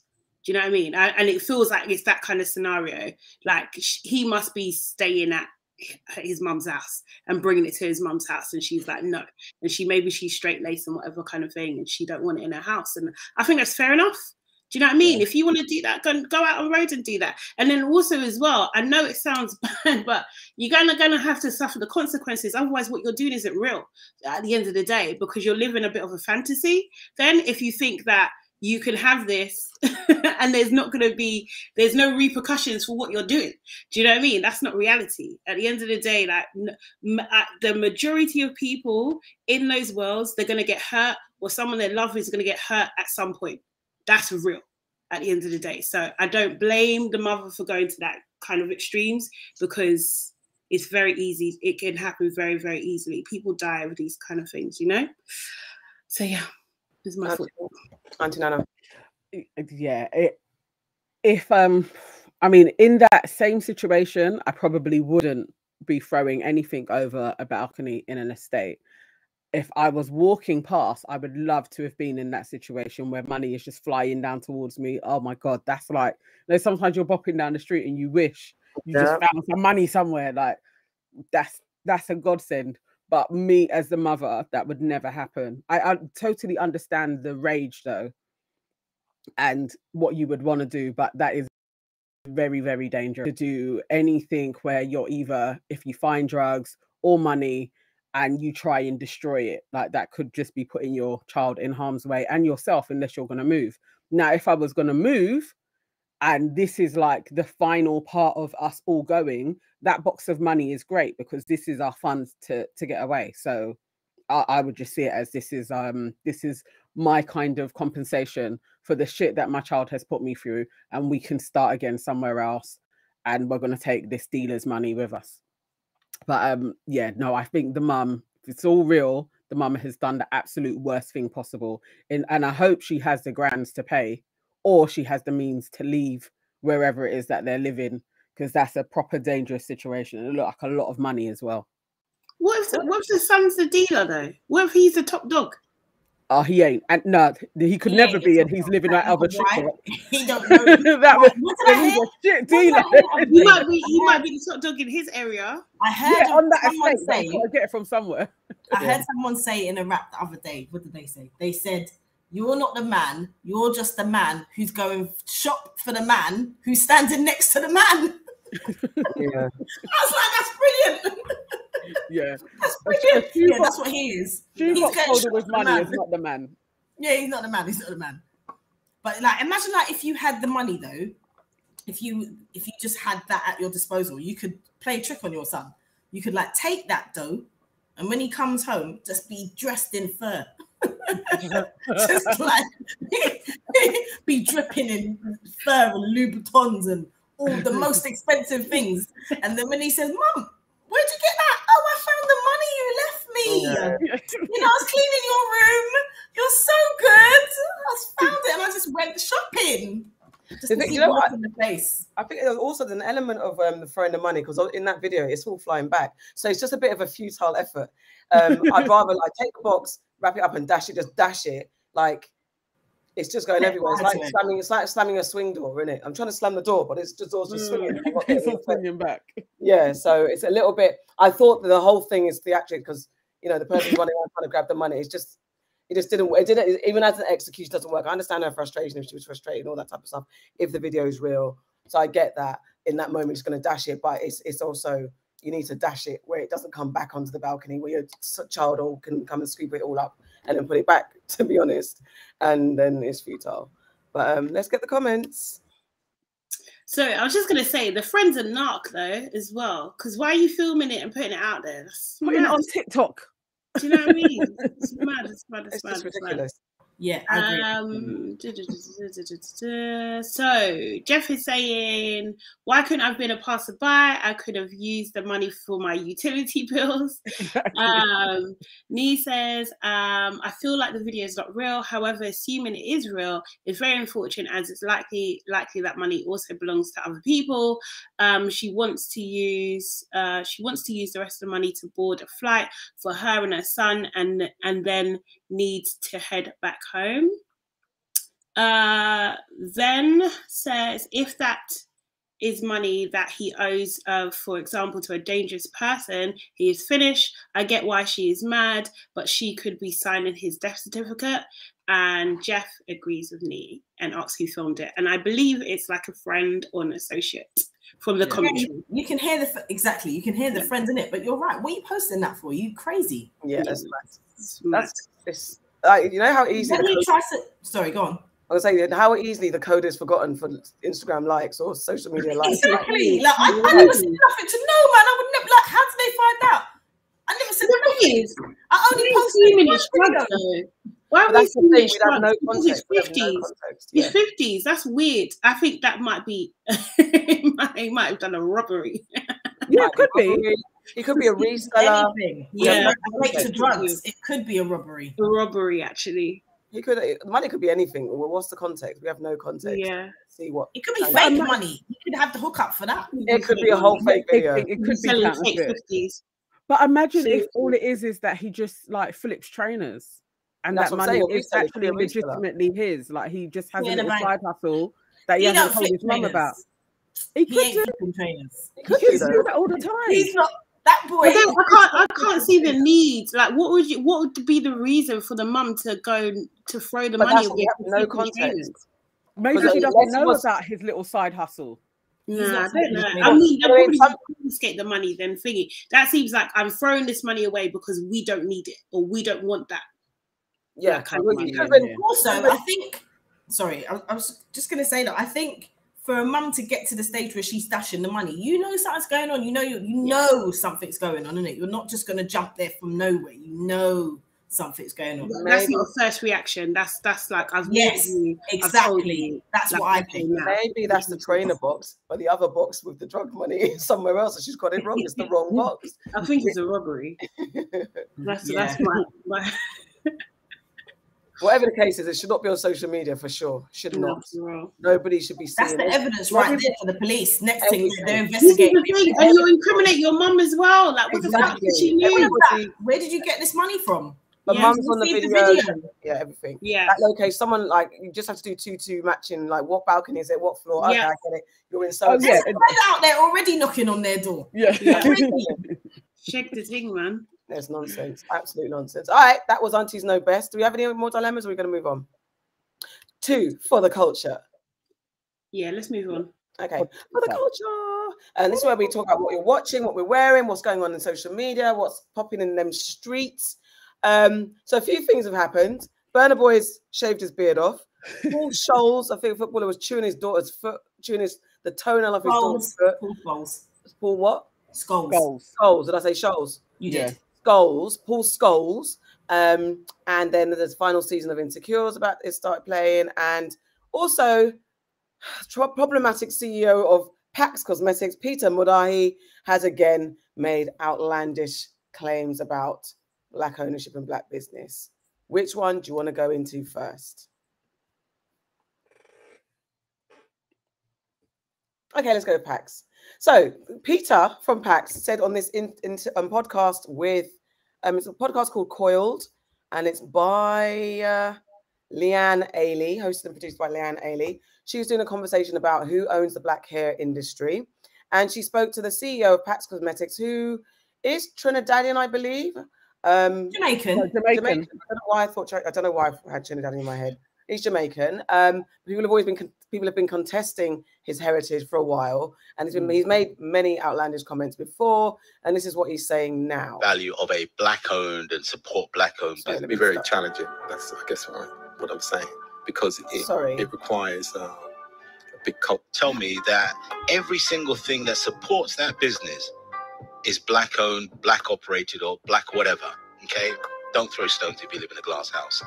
And and then people look at me and they say to me, you know, on the front of it all, we don't see black people working in your business. Um, and and I, I say to them, because you're not looking.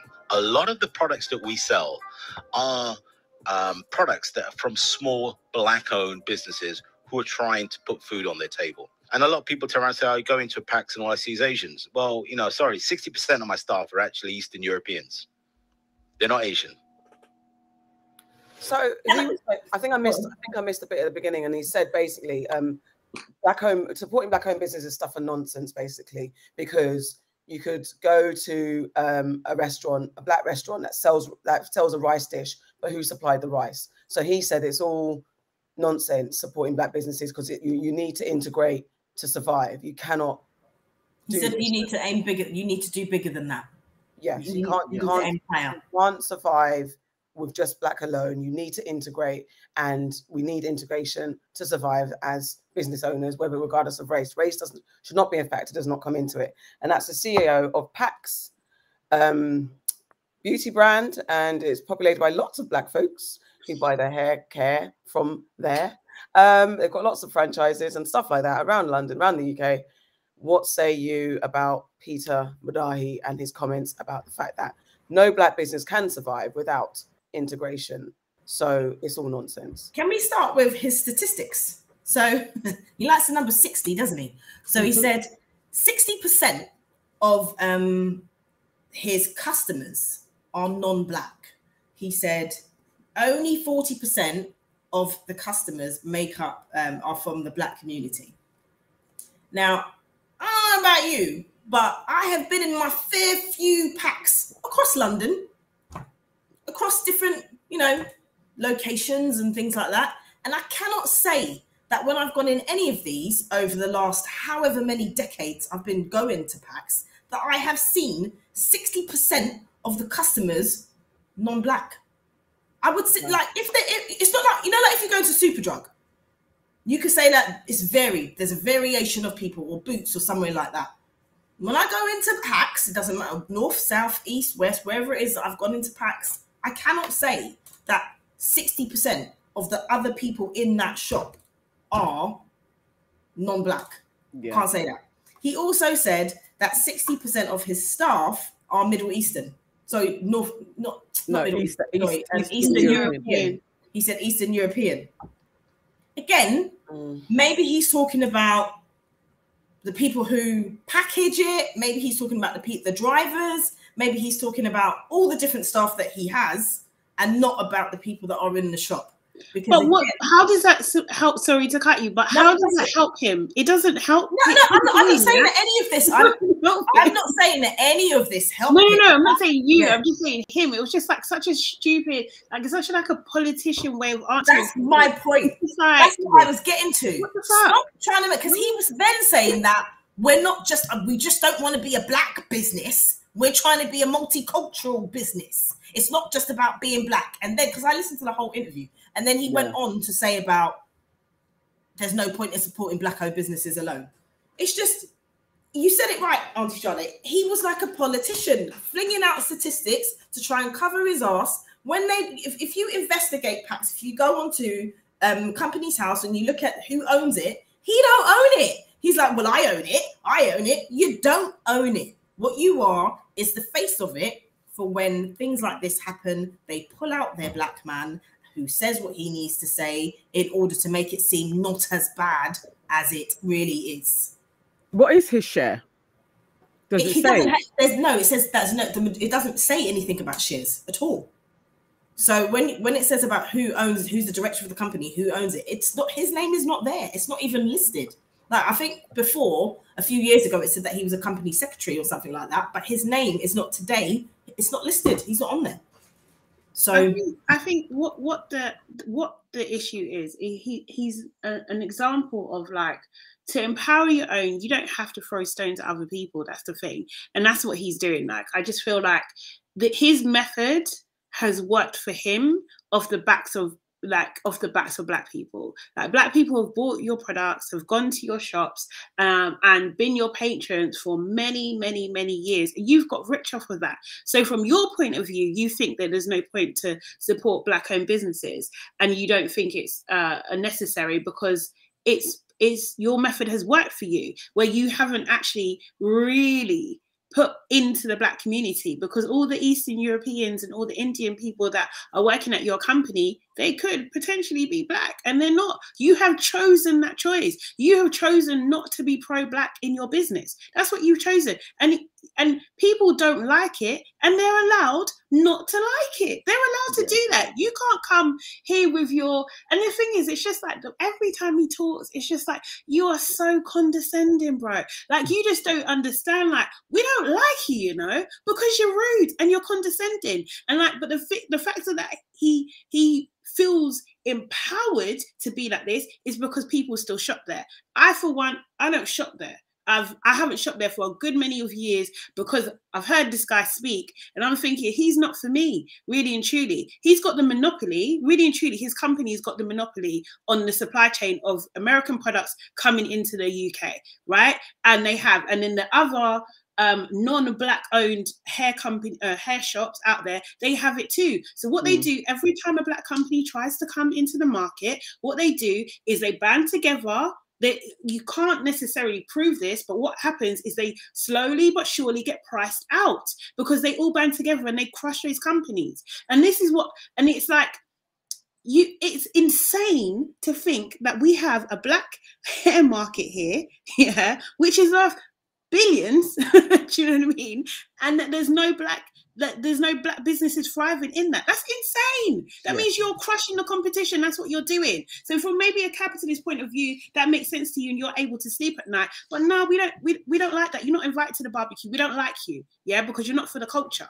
And he just he just comes with this all this uh vim because he's got money and I fucking hate it. I really do hate it because he's not, he's actually, what's that thingy? Not all skin folk are kinfolk. He's not kinfolk. He's 100% not. And people need to stop shopping there. I can't believe you would even debate such a thing.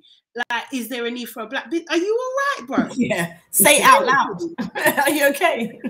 he said, in terms of competition, he said what they do is they do open shops across the road from each other because then no yeah. one wants to go anywhere else because you're yeah. surrounded by and they do if you go anywhere where there is a in, in hybrid isn't like you go at the station they're opposite each other. Yes. You got, uh, you got, in, uh, in Harlesden there's like two in close proximity. You like if you missed your turning it's all right there's one just there you're yeah. right. What I'm hoping is that slowly and surely they're, they're going to get phased out. Like your arrogance is going to trip you up, man. Seriously, they're just going to get phased out because they are small. And there's no way, I do not believe, what did he, what percentage did he say? 30 to 40% of, of, of his products are black. Oh, yeah, get out of here. Yeah. You're, you're lying. I need to see, I need to see facts and figures, mate. Seriously, list them all. List them all. Let's see. Do you know yeah. what I mean? Because I don't believe you. I think that that's that's one of the biggest lies he told. Because even if you just go on shelf space, they usually like the black-owned businesses are in a, a set area of each mm-hmm. of each space. So you're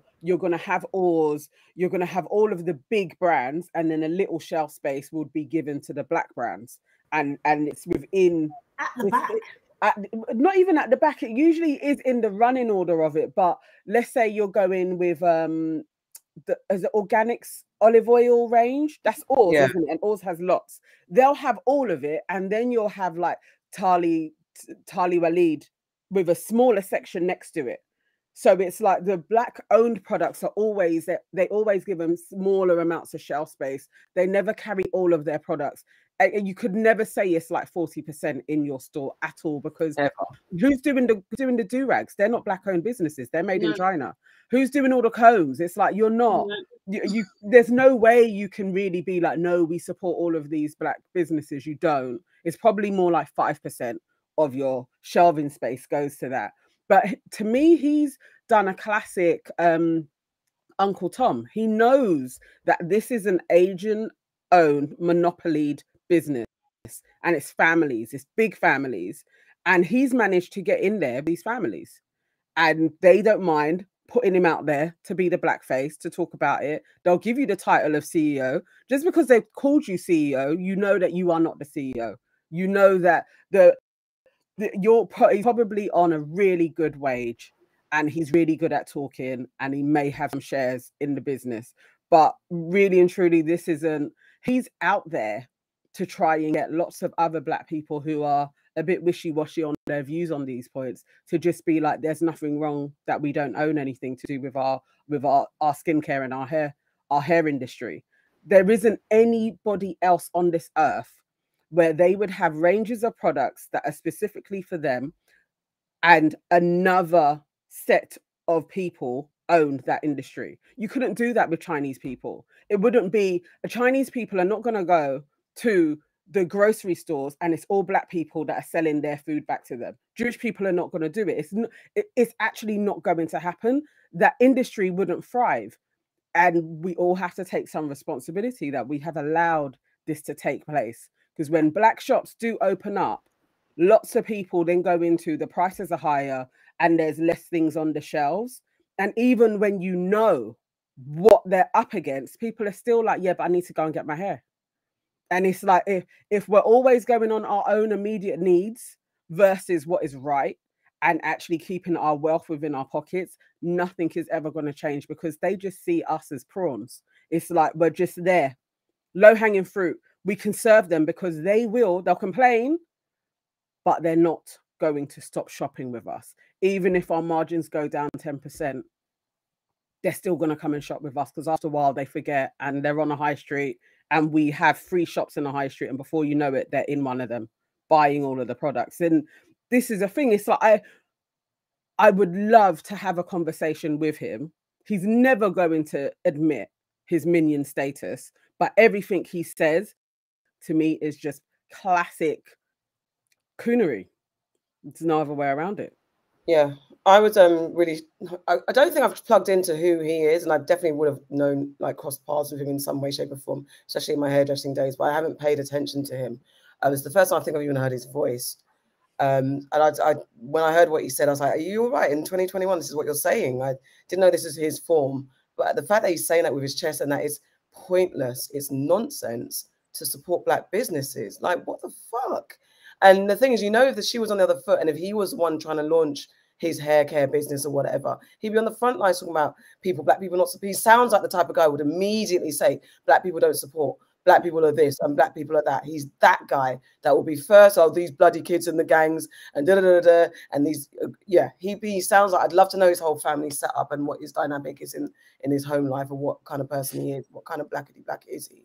Um, I don't know. You guys pretty much said it. It's just all nonsense. And I, I am. I'm very, very guilty of being on demand. When I want things, I need to go and get them, and I'll go to the most convenient place to get them. And I find shopping for hair stressful, especially online when I'm trying to find what it is because I can't. I never really know what the products are. I remember in lockdown um, when we had to go down to the store to the hair shop, the one that we got hair stores in Shepherd Bush Green, and they had the door shut. Like you know, you couldn't go Yeah. into the hair shops at that time, and they were being really strict. Like you had to know what you want, or and there was no refunds. No, no, they really took advantage of the whole COVID thing. You know, it doesn't mean anything. I can't bring back the hair, all that type of shit. And they were being, I remember one of them that I won't go into anymore. They're being so rude and aggressive. And they were like, no, you've got to know what it is. And you know, with hair, you never know. You need to look at the brand, you need to look at the quality. And I think I made my daughter was down the phone to me telling me what to get. Got the wrong hair. And they're like, no, you can't take it back. I'm like, but I'm, I have, I think I'd walked away to, and then my so did FaceTime with my daughter saw the stuff in the bag and she was like, no, that, and or I think it was the other way around. I was telling her and she got the wrong thing. And they wouldn't give her her money back and stuff like that. So it's just we're treated like shit, but yet we continue because it's convenient. It's the same thing about protesting. It's the whole thing of how in how far we, we will go to put ourselves out in order to change things versus the need to look good, the need, need to feel good, the need to just get on with our daily lives and not disrupt too much because life in itself is a lot. So it is it's, it is a lot to boycott. it is. It is, especially when things are made or seemingly so um they make it so easy to just step into these places. Like you said, they just surround you. You go to certain high streets, you're just surrounded by hair care. And you know, because I know also my two hair shops, I blatantly seen you in the same sh- in the other shop, and they're like, "Oh no, we're not related. We're not in the They, same." they absolutely are. Yeah, they're all working, but I family. don't know them. We're all together in this. We know this, and it's just playing us for fools, and we suck it up. We we we tend to. Well, I, fe- I feel like we can and we are slowly There is a like, change. yeah. changing things. Do you know what I mean? We are kind of, and this is why buying black, not just in Black History Month, but all the time, Forever. is just so important. And it's making like switching out one change, like as like maybe each month or whatever kind of thing, and just finding um like a black supplier. So it might not be your extensions this time but it might be your hair cream. Do you know what i mean? Yeah. like it might just be you know and just try and go to the source when necessary. And of course we know the whole um production chain is not going to be black owned. But if Yeah. i know that at least the owner or at least the person that put the thought behind what i'm what i'm actually putting in my hair is um would you call me is black and that money is going to them and supporting their family and supporting my community then that's good enough for me as far as i'm concerned just like me and you know you know auntie nana and auntie um farah um you know we have clothing businesses i don't literally make the the, the hoodie Yeah. you know what i mean but the concept behind the design that's us so you Yeah. know it's just like it, we will we, we'll get there kind of thing and we are getting there and more businesses more black owned businesses are getting funded. And the thing is it's very telling what he's saying because it maybe this is he projecting his own fear. Do you know what i mean? Because there are more black businesses getting funded. Not that i necessarily think that's the way to necessarily go either do you know what i mean? But there's so many out there and they're getting you know it, things are happening at the end of the day, man. Seriously. So I can't see them being around in 20 years. And the day they don't start think so. closing down Pak's, oh my God. Mate, yeah. Oh my God. they are scared because in that same Yeah. podcast there was an interview with someone. Well, they wouldn't go on the record, but um, basically they own a shop like a brand, not own. Sorry, they they work for a chain, I think it is, and they wouldn't go on the record of saying what they do, what these people do, how they band together to get rid of other people, or why they won't keep using black-owned businesses. They wouldn't go on the record to say it because for fear that it would fuck up their sh- their money for fear that, mm-hmm. that there would be repercussions within that community and then they would you know end up not being able to feed their children so all this all the all these lines about oh um it doesn't make any difference. Of course it makes a difference because if you have one pound and then you have five pounds you're four pound richer. So of course it makes a difference. And if Yeah. you have that mentality and you're giving back into your own community every nickel makes a muckle. You it makes a difference. And they know that. They're running scared because we are far more about helping ourselves and building ourselves. Building dynasties is what i want to like to say at the moment. We're far more savvy about that sort of thing because we know that it does make sense. How do you think all these Pak's started as a food shop? Pak's started selling groceries in the local Yeah. community. They sold groceries to Asians and to um and to Caribbeans and Africans because obviously our food there's some similarities in the things that we eat. Mm. What happened with Pak's is they went there and they said you don't have um can you could you, we can't get these products are you able to sell them and at the time black people weren't able to have those businesses in the same sort of way because they didn't have the investment they were doing other types of jobs in, in that scenario that's how Pak started in the end they ended up making more money from hair care and they stopped selling food so anyone who says that it doesn't make a difference it makes a difference they were supported in the community they were able to then buy another shop and another shop and another shop and another shop. And all we're saying is we want to be able to do that. And the only way that we're going to be able to do that is if we band together and support one another. And like Auntie Sha- Shadi said, I'm not sitting there stitching the the the um, seams on my flipping t-shirts, but I sit down and I think about the ideas that go behind them. Though that's black owned, bruv. So what are you Mm. talking about? And the thing is, it, sh- it would be different if if they're supporting the community. It would be different if I go to an event and it's sponsored by Pat. Do you know what I mean? Then I know, okay, yeah, you've got the mindset of like supporting the And people, your customers at the end of the day. But in my whole life, I haven't seen that. Maybe Ever. nah, let me maybe once or twice, but it's very very niche and it's very very small. So They it's don't- I, I don't think. I've ever seen a big event sponsored by Pak's. Like, Maybe they'll a be at an event, like they'll be Yeah, at they'll be Afro Hair, yeah. and they may sponsor the stage for Yeah. like the Afro Hair and Beauty Show or something like that. But Mhm. outside of that, actually, outside of the kind of hair care business where you're selling your products as well, so it's actually just in your interest to have your Pak's Yeah. logo everywhere. I haven't seen them do anything community minded like that. And it's true because if you think of like um, Finsbury Park, I remember when they did just have one little corner and the butchers. Yeah. Now they have like a whole. They, they own the the road, and that's also how they get in there. It's through the landlords as well. It's not even Yeah. just the supply chains. It's a whole the network. landlord network.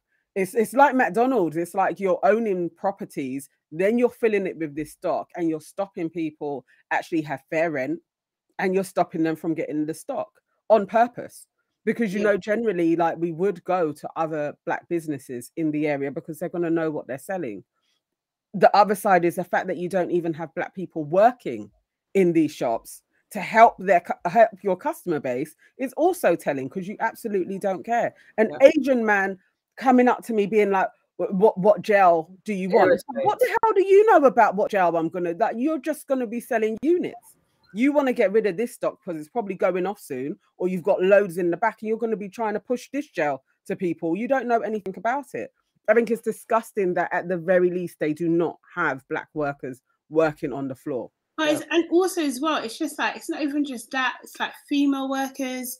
Like, do you know what I mean? Like, it's just like everything. It's like you're the know what? complete opposite. It's so funny because yesterday when I did go to get, I was in Brixton. I got my stuff in Brixton. The woman, it was a woman on the till, and I was like, "This is rare." And she was a middle aged. I was like, "I've never seen a." I don't even think, apart from, I, I can't remember a time when I went to a hair shop, and there was a woman behind the till. At- Um, at my one, there is it's actually all Yeah. run by Asian women. Oh right, that's what I it's saying. their business. Mm, Where I they've go- got together, and so there's more Asian things in there actually. mm. Where I go, like there you're is, green. I, like Auntie Charlotte said before, I buy like my hair products from black owned businesses. At the moment, I'm not even gonna lie, I buy extension hair from fucking Yeah. Bucks, right? Same. But everything else I buy it from black owned. I've I made a conscious effort to do this. Like last when lockdown first started, I was like, no, no, no, we're not doing it. I'm supporting, right? So I made a conscious effort to, and I buy in bulk because I hate running out of stuff too. So um, but the one that I go to, there is a black woman in it, and it is refreshing because at, the very least, when I ask for something, I know she knows what she's doing. But Mm. everyone else in that shop is is they're not of our persuasion. They're not, and they could make an effort to make you know do a do a even if they just did like an employment drive in the local community, But they're not like going to do that. apprenticeships. There's stuff that they could do within the local community, and they don't. And he just doesn't care. He doesn't see the value of it. He just sees the value of a pound. The fact that he's a black man talking about not building up his own community when he works for people who absolutely are the epitome of Yeah. building up their own community is Yeah. absolutely ridiculous. Yeah. I don't know how that's what that's the part that stuck with me. And everything you guys saying about project like us, the, the, the needle is shifting, the dial is shifting. There's so many black businesses and people are like taking not taking this line down anymore and really fighting back. So he is running scared. But it's just I they they are just um they try their hardest to retain our customer service and they yeah they are running scared. But um the fact that he's saying that is insane. yeah. They don't care. They would never do a drive to unless it was a um what do you call it? Uh, legally some sort of legal Yeah, yeah. thing that had to be implemented like some business you have to have a certain percent if you're going to be selling ethnic stuff that's not of your culture and there's some sort of um, policy that was involved that's the only reason they would ever do it Do you know Mm. what I just thought that he was? He's like, you know, like when back in the day where people wanted to be free, and you had those those um those black people, those black slaves, and they didn't want to be free, and they'd be like, "What do you want to be free for? Yep. Why do you want to be free? Massa feeds us." exactly, Right. Yeah, yeah. exactly. Exactly that, exactly that. Like, actually, like, what's wrong with how it's been going? Because they've got a little bit of a cushy number going. They don't actually want everything to change for everybody else, and he's definitely in that category. Oh, absolutely because yeah because who's going But he to knows it's over. He, he does know. Ten years. He Um, knows. He knows. Yeah. Max. Let's get the comments Okay, um, there's quite a few, so I'm only just gonna put out a few um of them. So Jeff says, uh, just like food chains, they banded together and priced us out. Um, this should be are blocking the streets moment. Um, Nicola says um, she does not go into their stores, and also said that interviewed Mark uh, Dag- Dagetti. Yeah. Um, and he said, I think that's the owner of the teas. Is it those Yeah. teas? Yeah. Okay. He said that Tropical Sun actually went into stores where he was being stocked and offered to give the product for free to squeeze out the Dagetti teas out of the market. Um, the solution is about being strategic and resilient in our pursuit of economic freedom. Um, Jeff also says, remember the movie Do the Right Thing? The Korean stores in black neighborhoods. It was a historical cycle. As soon as we challenge it, um, they'll wield out one of our own to debunk us with um, erroneous nonsense. Well says ladies. Uh, well said ladies are spot on as ever. Um, and Nicola also says we also need to start building and controlling our own media. This is why platf- platforms like this are so important. Oh, thank you guys. Yeah, But yeah, absolutely. Yes. Okay, do you want to go on to Burna Boy's beard fishing? I I mean, those of you you who know. don't know, Burna Boy, who and I, you know what, I was so shocked. Um, Burner Boy has been rocking a beard, and this is why I don't like beards. Um, and it was he's not even got like a super beard. He's just got like a little goatee type, connected type beard. type thing. shading, shading beard. Shading. He's got like a desperate Dan. For those of you old enough to remember Desperate Dan from the comics, um, that kind of shadow shading of a beard type thing. But he went clean cut the other day, and it shocked the world. And everyone said he's been a bit, he's been beard fishing. Because I definitely am like, oh, a Burna Boy can get it. Um, don't come for me, Steph. And um, when he shaved it, I don't, I think I even overlooked. I saw the picture and I was like, I don't, I don't even know who that is. But he still looks like he still looks like Burna Boy. But it is a bit of an adjustment to like, oh, okay, okay. Because I like a few pictures in now. I've seen a few pictures now. I'm like, okay, that's Burna Boy.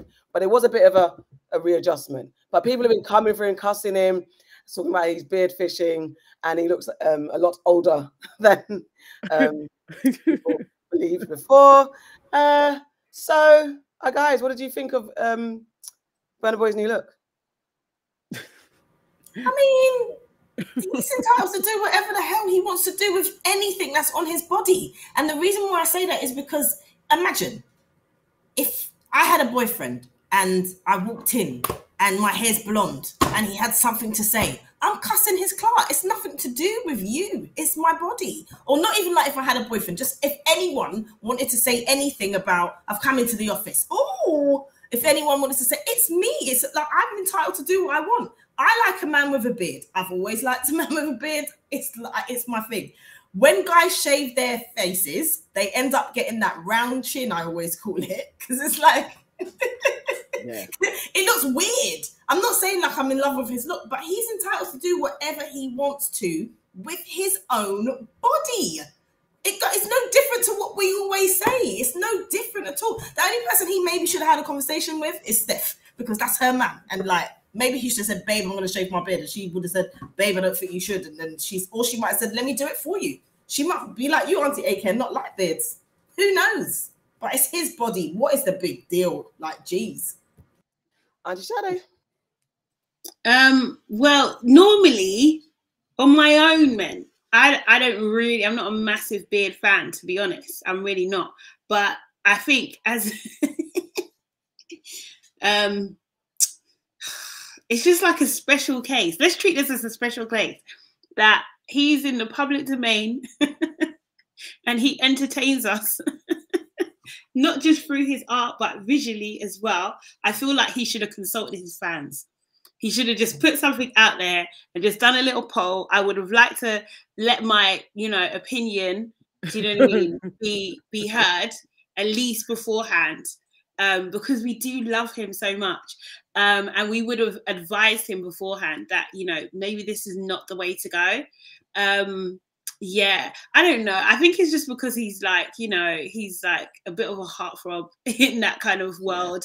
And yeah, people weren't expecting it, and it's just like it doesn't really look that great, to be honest. You know what I mean? But knowing him, he's not gonna give. He's not gonna care what other people think. I, I wonder how much he would, how much it does affect him. I doubt it, but I, I, you, do you know what I mean? It's it's been an overwhelming negative response.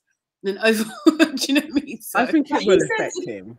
He said if people keep talking about it, he's going to shave his head. yeah, He exactly. That's what I'm saying. that. It's very stubborn Nigerian mentality. It's like, oh, this is the And I get is. it. I Do get it. it. Tell us what to do. He shouldn't shave anything else. He should No. have just taken it in stages. Like you know, you go down a little bit, see how people take to it, and then Yeah. go a little bit. He needed to do it in stages. It was a bit too quick and raw. And he also said, "Now I look my age," and people were like, "What are you, 55?" Like it was just like That's he rude. opened himself up to get trolled. Really, I felt for him after a while. I was like, Bernard, this isn't like you just needed to leave it, unless, as he said, I needed to shave my beard. Maybe something else was going on, and he actually really needed to take off the beard to sort out the skin underneath. Like there may be maybe. something else happening. I don't believe he chose it out of style. What happens with a lot of men is when they when you suddenly see a bearded guy who's like fully embracing his whole beard. When you see them and they haven't got a beard, it's two things. Either they they feel like I think I'm gonna look younger if I shave off my beard, or they accidentally have to shave it off. Yeah, So they Mm. shave the bit and shit, this is too low, or I didn't Yeah. quite fade it properly. And then the next thing you know, they've got no beard because they've had to just take it all off. And I then feel they like he had to. go back. I did Yeah. that with my hair in it when I accidentally shaved too much. Yeah. and he It had to take it all off. Yeah, I, I feel to like that's what happened to him. But it wasn't nice how the internet treated him. But I No, also I think it was- understood why they did treat him like that. You've got You're on mute. mute. You're mute. Oh, it is that thing. I agree. Like there could have been a consultation, but at the same time, you're going to do what you need to do. To do it with your chest. It's no, you can't. You can't answer to anybody. But it's a, it was a bit of a shock. Um, I'm now curious to see what he looks like without his locks and everything. I wonder what he looks No, like. I just want to know. The just thing wanna- is, he looks like my little cousin. Every time I see him, even does, now he he shaved his beard, it's just like, hi, Kai Kai. He just looks like Makai. Makai Brown out there. does, You he that's who he looks like. I'm long said, Um, and you've grown locks now as well. I'm like, we can make some money off you. yeah, no, you definitely could do Burna Boy um, appearances. Um, I don't know. It just it's not nice, but part of me is a bit like women go for this the whole, all the time. Women celebrities go for this critique all the time. So and men don't often get this much attention on their looks and stuff. So yeah, a little bit as long as he's not totally mental health risk about it or you know really upset and crying in his own corner. A little bit of ribbing. Hope it's not too deep for him. But women go for this shit all the time. So, and you should have talked to somebody before you did it. It's a mad thing. I wonder if how soon he's going to try and grow it back, or he's going to be stubborn and just keep it off. I don't know. Nah, I think I think by by next year that there's going to be a beard back. Next year, next week. And you, you know what I mean? I'm just thinking like if he doesn't do like a little hair, what do you call it? The face wig. Beard weave. yeah. This is He why I like to. he doesn't look like someone whose beard takes long to grow. He doesn't look like that. You know, like you see, and I, I'll say that because of how it was. There are Yeah, certain people that are in their 30s and their beards still don't connect and they need Yeah. beard oil. He Yeah. doesn't look like he has problems with his beard growing. Give it a month or six weeks. He'll be He'll back. again. This is why I need to see you, the before and after, man. I saw. I don't hate beards. I'm, just, I'm not a fan of like thick, thick beards. I don't mind what he had as well. I don't mind beards per se, but I just need to know which because it can drastically change you. Do you know what? Do you know what? Do you know that's interesting because I saw something w- w- which we don't have on the list, but um, that Paul guy from Backchat, he was he posed the question of like saying basically saying that if before he dates someone, he needs to see the girl out her makeup, and if you thought that was rude, then, then you're too sensitive.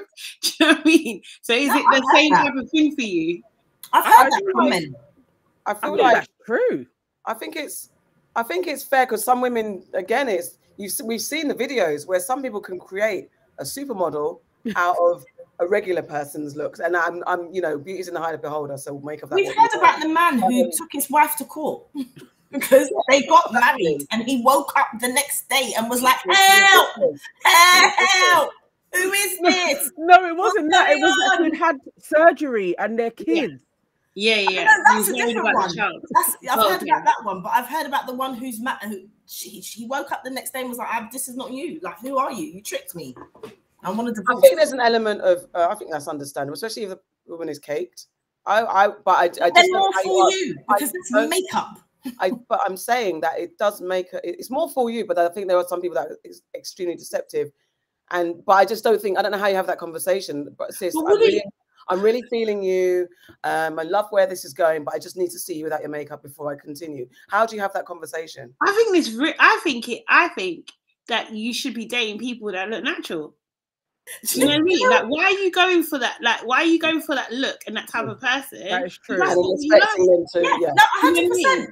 Exactly. So them them them guys that say, "Oh, I don't like makeup." You know, all these rappers in their songs now, they the party line is, "I don't like girls with makeup," but all Mm. your girls have got makeup on.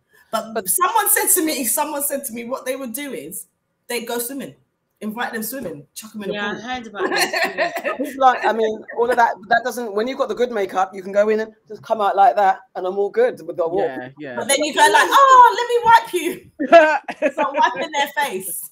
I mean, I, I just I just don't know how you get to that point, but it's true. But also, guys, I remember back in the day, ex-boyfriends and the conversation with friends, like when you washed your, you just blow dried your hair out, and they're like, "Oh, your hair looks nice like that. You don't need that weave shit." But you would never chirpsy if my hair was just like in a little blow dried bow. You'd be looking at a girl who's got um the weave or extensions. So it's this.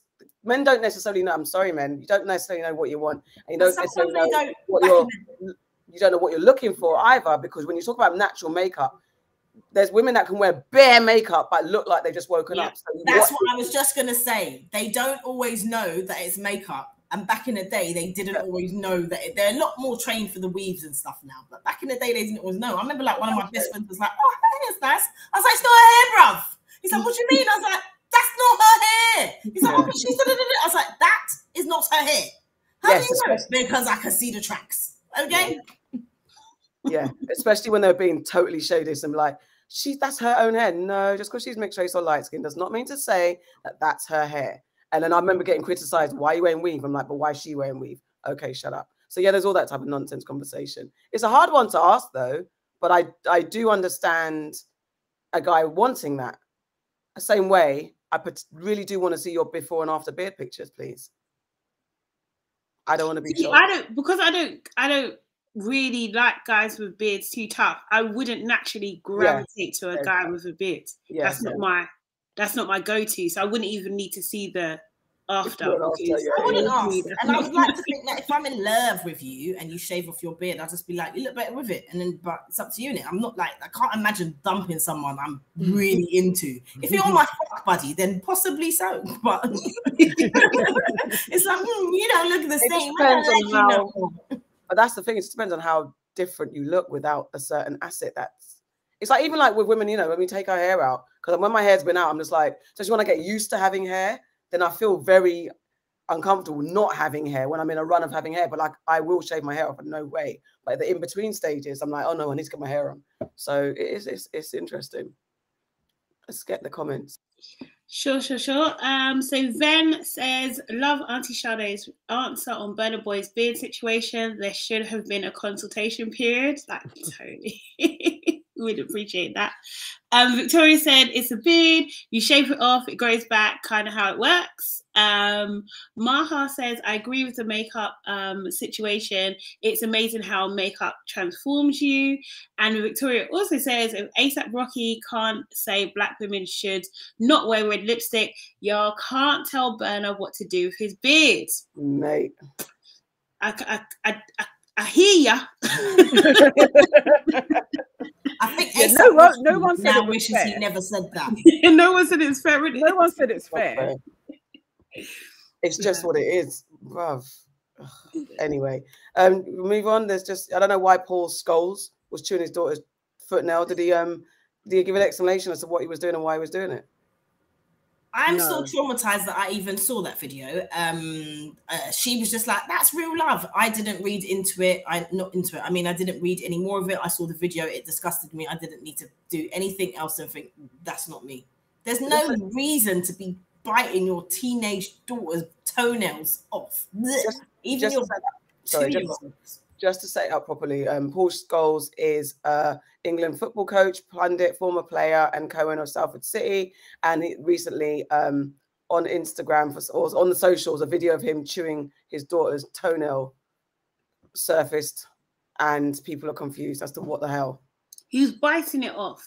That's Yeah. Biting it off. he was attempting to bite it off. And I just don't know in what world, like there's not scissors, There's not. Do you know what I mean? There's not Why? a place to get a pedicure.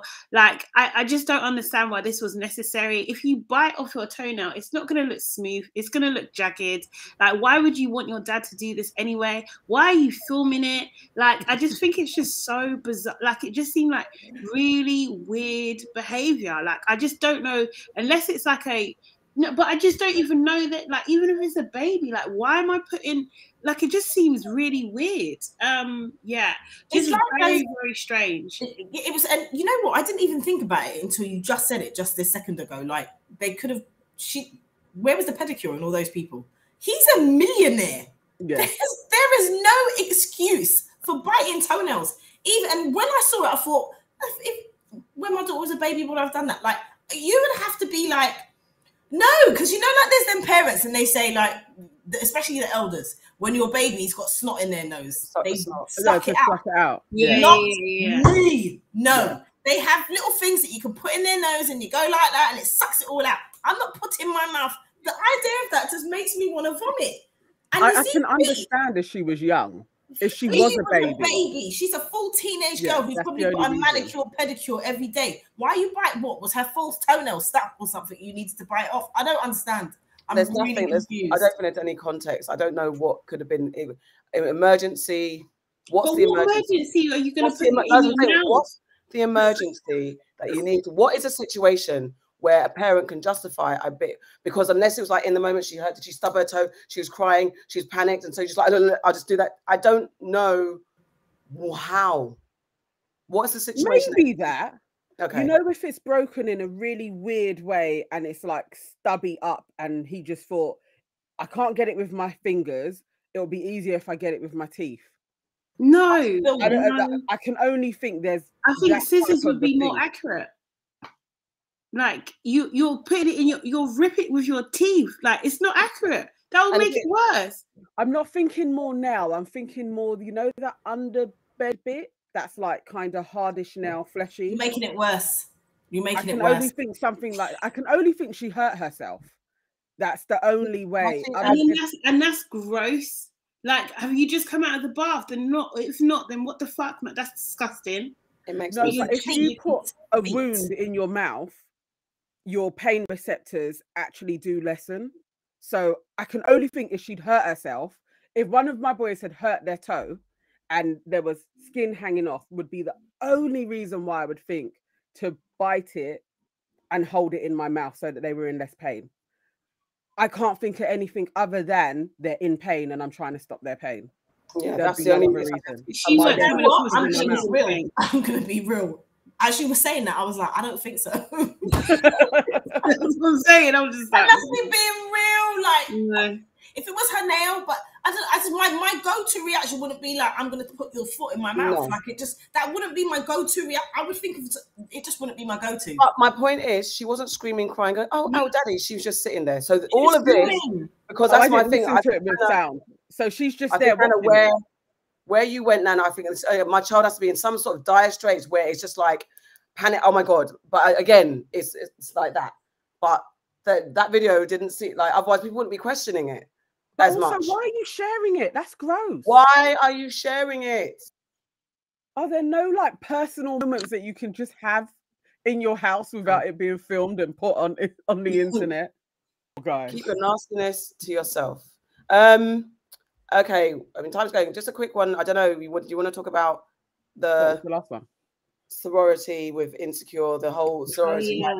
Madness? I don't. If you haven't watched it, we can wait. If you haven't watched it, then there's no point really. I I, know- I, Well, I you, have to, it. you have to watch it to know the story, like what's I just happening on social. I just wanted to talk about it. Okay, go ahead. um, for the um, episode, the first episode of the final ever season of Insecure aired the other day, and the character Tiffany, played by I always get them mixed up. not Amanda Seales It is Amanda. Se- See, I had it right in my head. Amanda Seales, um, who tends to get a lot of hate anyway. Um, the sorority that she represented in the show, the people, AKA. real sorority, the AKAs came for her and Insecure and Issa saying, why didn't they seek permission? And Issa is like, you know, she's she did a nice little comeback, like, oh shit, let me delete the next episodes then, because it's going to be more of your signatory stuff in our show. Um, but it's like, why are you being stupid? This this is the character who's been who's been announced from the beginning of the series that she's in this sorority. Um, apparently, Molly's got a cup that has the logo on it, and it's been Yeah. throughout the season. So no one said anything. So is it misdirected hate because any chance to just get at Amanda, or are the Kappas? The, was it Alpha Kappa Alpha? Um, sorority doing the most, and it's just that. It's just it's. Yeah, I think, yeah, I think they're acting very, very silly. They're a brand. You need permission before you can use their brand in Yeah. any sort of like TV show, commercial, whatever kind of Yeah. thing. You need permission. They got permission. You're directing it at the wrong person. Go to your friggin' sorority leaders and ask them what how how the hell they let this happen if you're so upset about it. And you need to differentiate between friggin' fiction and fucking reality. Like what the hell, man? Seriously, it's not Amanda, it's her character. Like what the fuck? I just I was just thinking this people cannot be this stupid. And like you can't be this stupid and like like obviously if you're not a sorority, you went to university, no? Like how can you be this stupid? It's not. It's too much. It's too much. Like leave her alone, man. Like seriously, she's just doing her job. It's not her. It's- and the thing is, it's not even like, even if, not even if, because from when the show is out, it's a big show. We know that they've got permission. You know that, so shut up.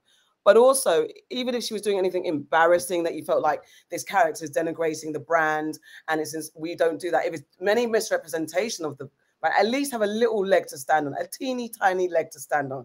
You lot being stupid. I think she Amanda released a video like it's a character that I play, who is playing a soror.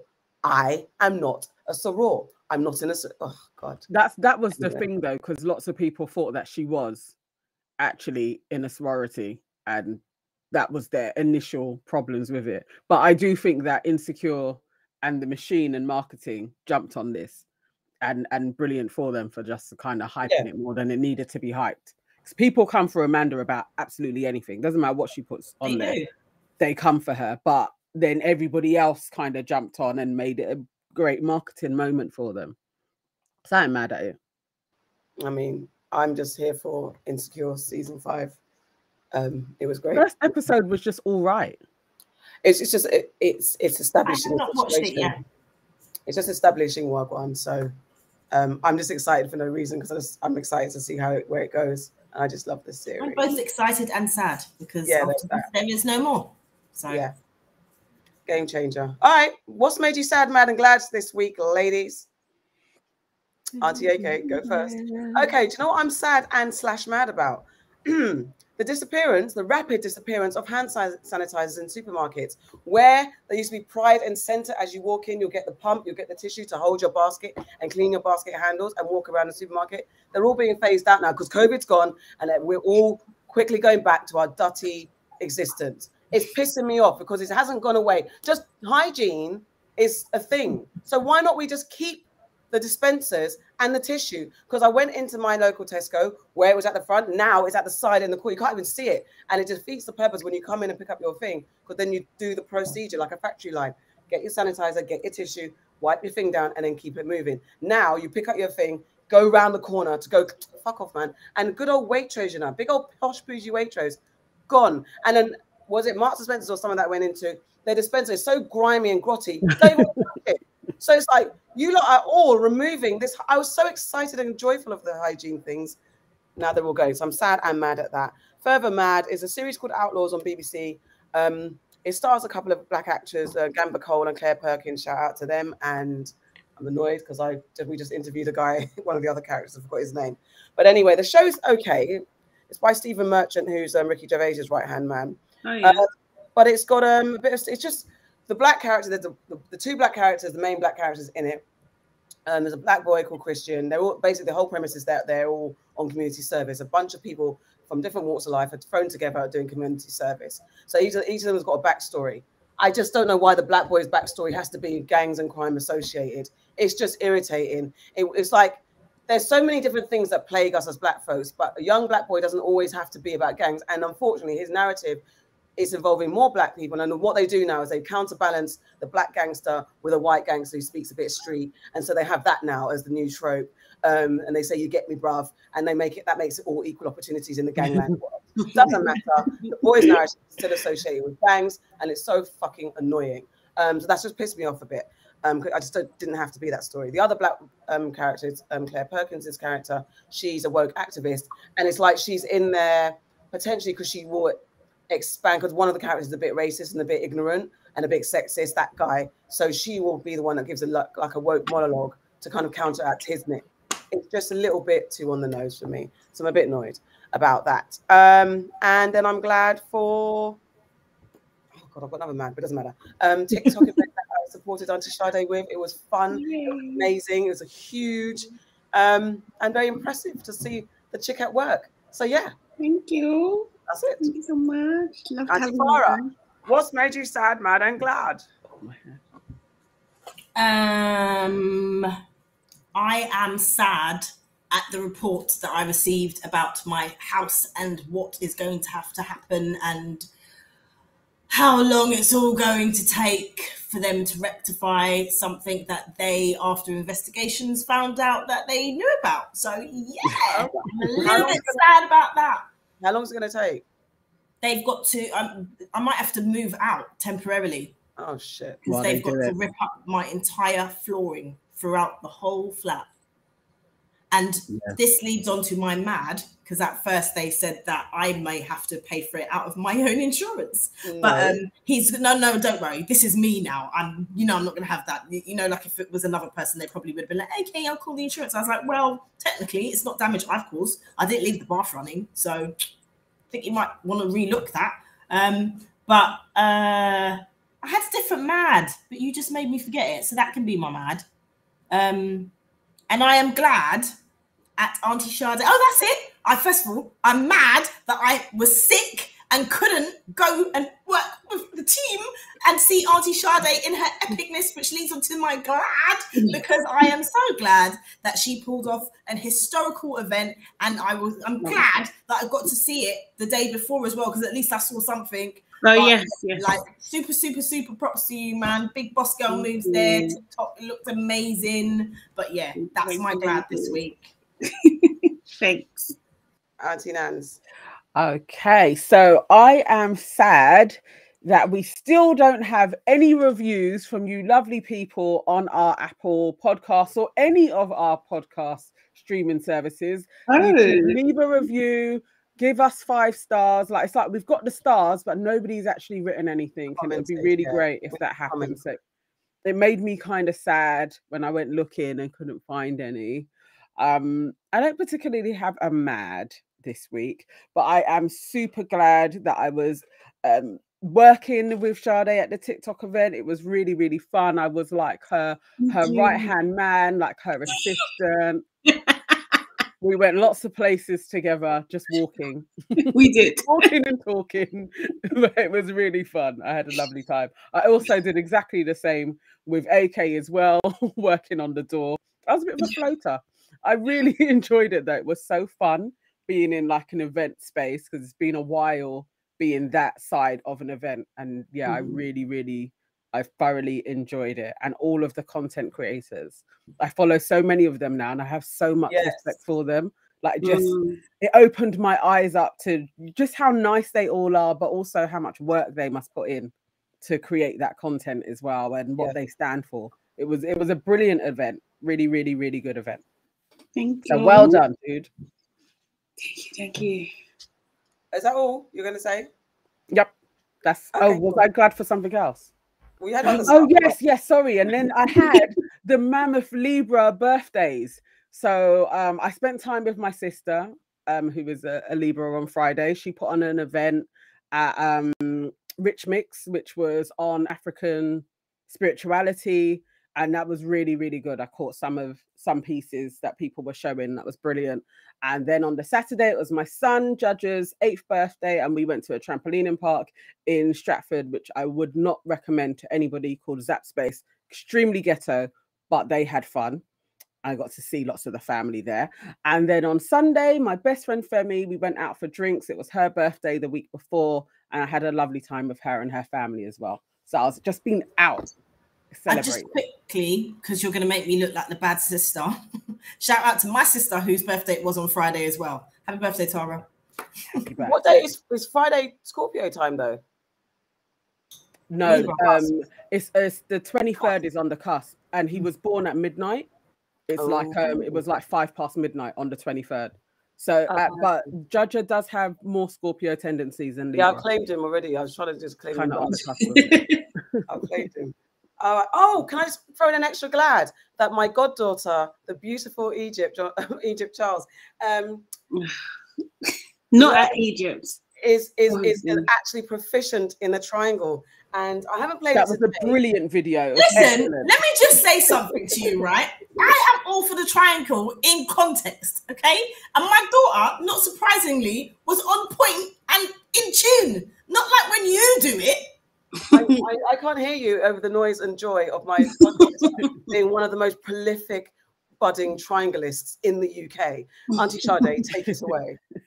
Um, so I don't really have a sad or mad at the moment, but I'm just glad. Um, first of all, because my nephew's in a musical. Oh, Um, my really? nephew Annie, aka Ebby, um, he's in a musical called Vanara, which we watched last night. That on opening night, it was really lovely. Um, it's essentially a love story um and he's yeah he's one of the characters there. And he's he just i don't know we're just so proud of him. Do you know what i mean? Like he's living his dream. This is what he wants to do and stuff. And seeing him on the stage it was just super super cool.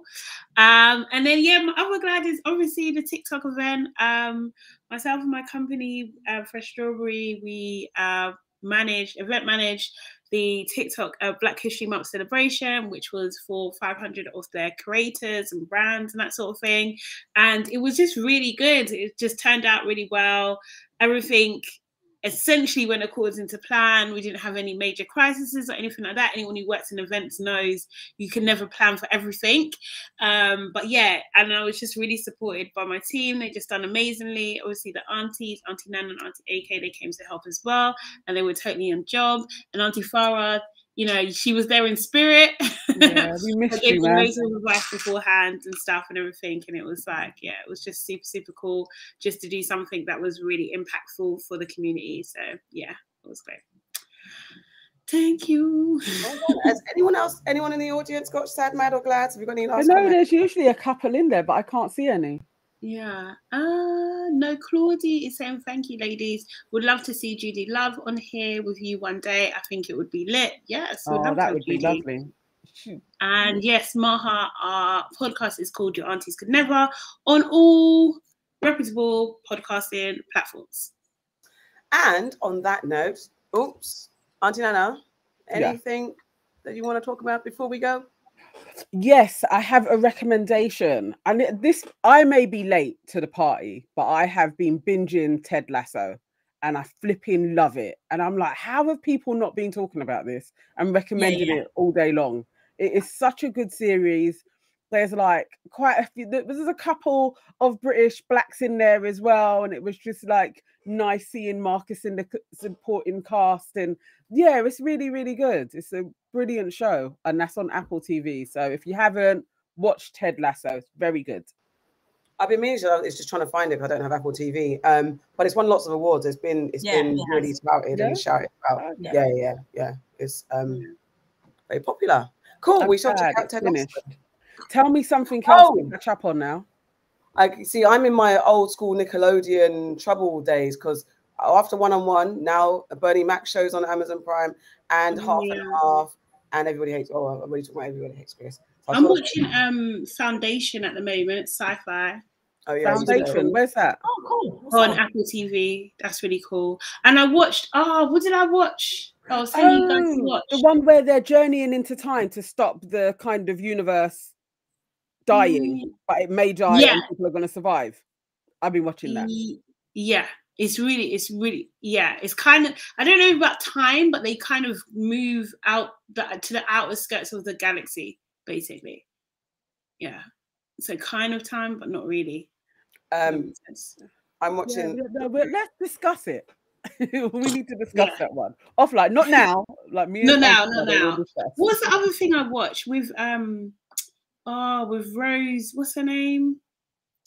Ah, oh my god! But basically, it's about this woman who's doing aerobics, and well, she kind of like stumbles across like a aerobics she uh, empire basically that she's a housewife and then she kind of makes money that way. But it's insane, and they do this whole kind of inside voice. Rose Um, Byrne. I like Rose Byrne. yes, yeah, that's it. Uh, what's it called? Physical. Huh? Physical. Yeah. Yes. It's it's it's it's intense because because it literally a whole part of it is about her inner thoughts and what she's Oh, actually okay. thinking. So you hear the conversation, but you hear what she's thinking about herself, and it's quite negative. Um, but it's so that you kind of have to, I don't know, like if you've got tendencies to have a negative self talk then i wouldn't necessarily watch it because i think it could be quite triggering in that sense but um but the way it's done is just very very good i think um it's very clever uh yeah but that was good as well on apple tv i think apple tv's got some gems you know you It know does. what i mean I need a login. do you I, I, I've You already given it to one other person. You don't. It's like Netflix. If I give it to more, How many- do I have to pay more? I don't know if it works like that though, because you have to. Because when I tried to log in, I was somewhere. I don't know. I don't know. I don't think it's as straightforward as the other ones. Okay. but you don't need one. You're mute. You're on mute. Ease and comfort. I don't have um other means uh, like easier other means. But anyway, um, okay, that's it. Thank you for watching and listening. And Oh, sorry. One last thing, Nana. I think you should watch. Yeah. Oh, what's it called? Ah, it's on Netflix. It's a cartoon about conspiracy theories. Oh, that sounds perfect. Um, what is it called? Sorry, can you give me just a second? whilst you're looking, I'm enjoying the Wu Saga, which is fantastic. I'm just, the I just Oh yes. I still can can't enjoy find it properly without pop-ups and stuff. I yeah, no, it's it, so though. good. It is so good. I'm It's called Inside Job on Netflix. It's like Inside Job. Cartoon. Yeah. And basically they are responsible for all conspiracy theories. This is wicked. All right, inside. But yeah, I think you will like it. It's like everything that we talk about, discuss is that is Yeah. mentioned in that show. Look at that. So it's- Okay. Okie dokie. And no, Nicola, we have not seen Queens. I want to. I don't know. Is it is it started yet? With I didn't Brandy. think it was started yet. Oh, has Yeah, it it? hasn't started. Yeah. No? I- yeah, I haven't seen that on my travels. I need to find that too. I Yeah. Congratulations to EVE as well, who just Yeah. announced that she's pregnant. with Oh, her yeah, first baby. yeah. She's on. So she's on the breakfast. She's on the Breakfast Club talking about her fibroids and what she went through, and again not being listened to. And then she was praising the doctor that she found that actually listened to her, and um, that's why she's on like that. You know how she got pregnant, all that type of stuff. Oh, amazing. So yeah. Cool. All right, now for real, for real. Thank you for watching and listening. For real, and for real. joining and sharing with your aunties could never episode 84 don't forget to like comment subscribe 82. and comment 82. 82. that's 84 Yeah. why Speaking about, Um, I'm going to say, but then people would know.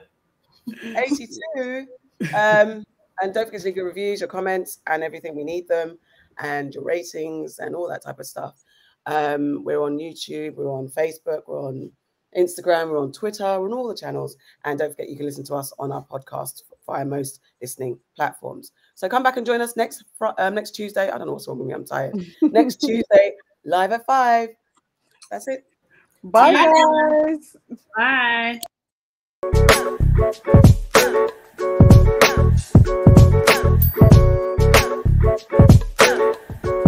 Get, get, get.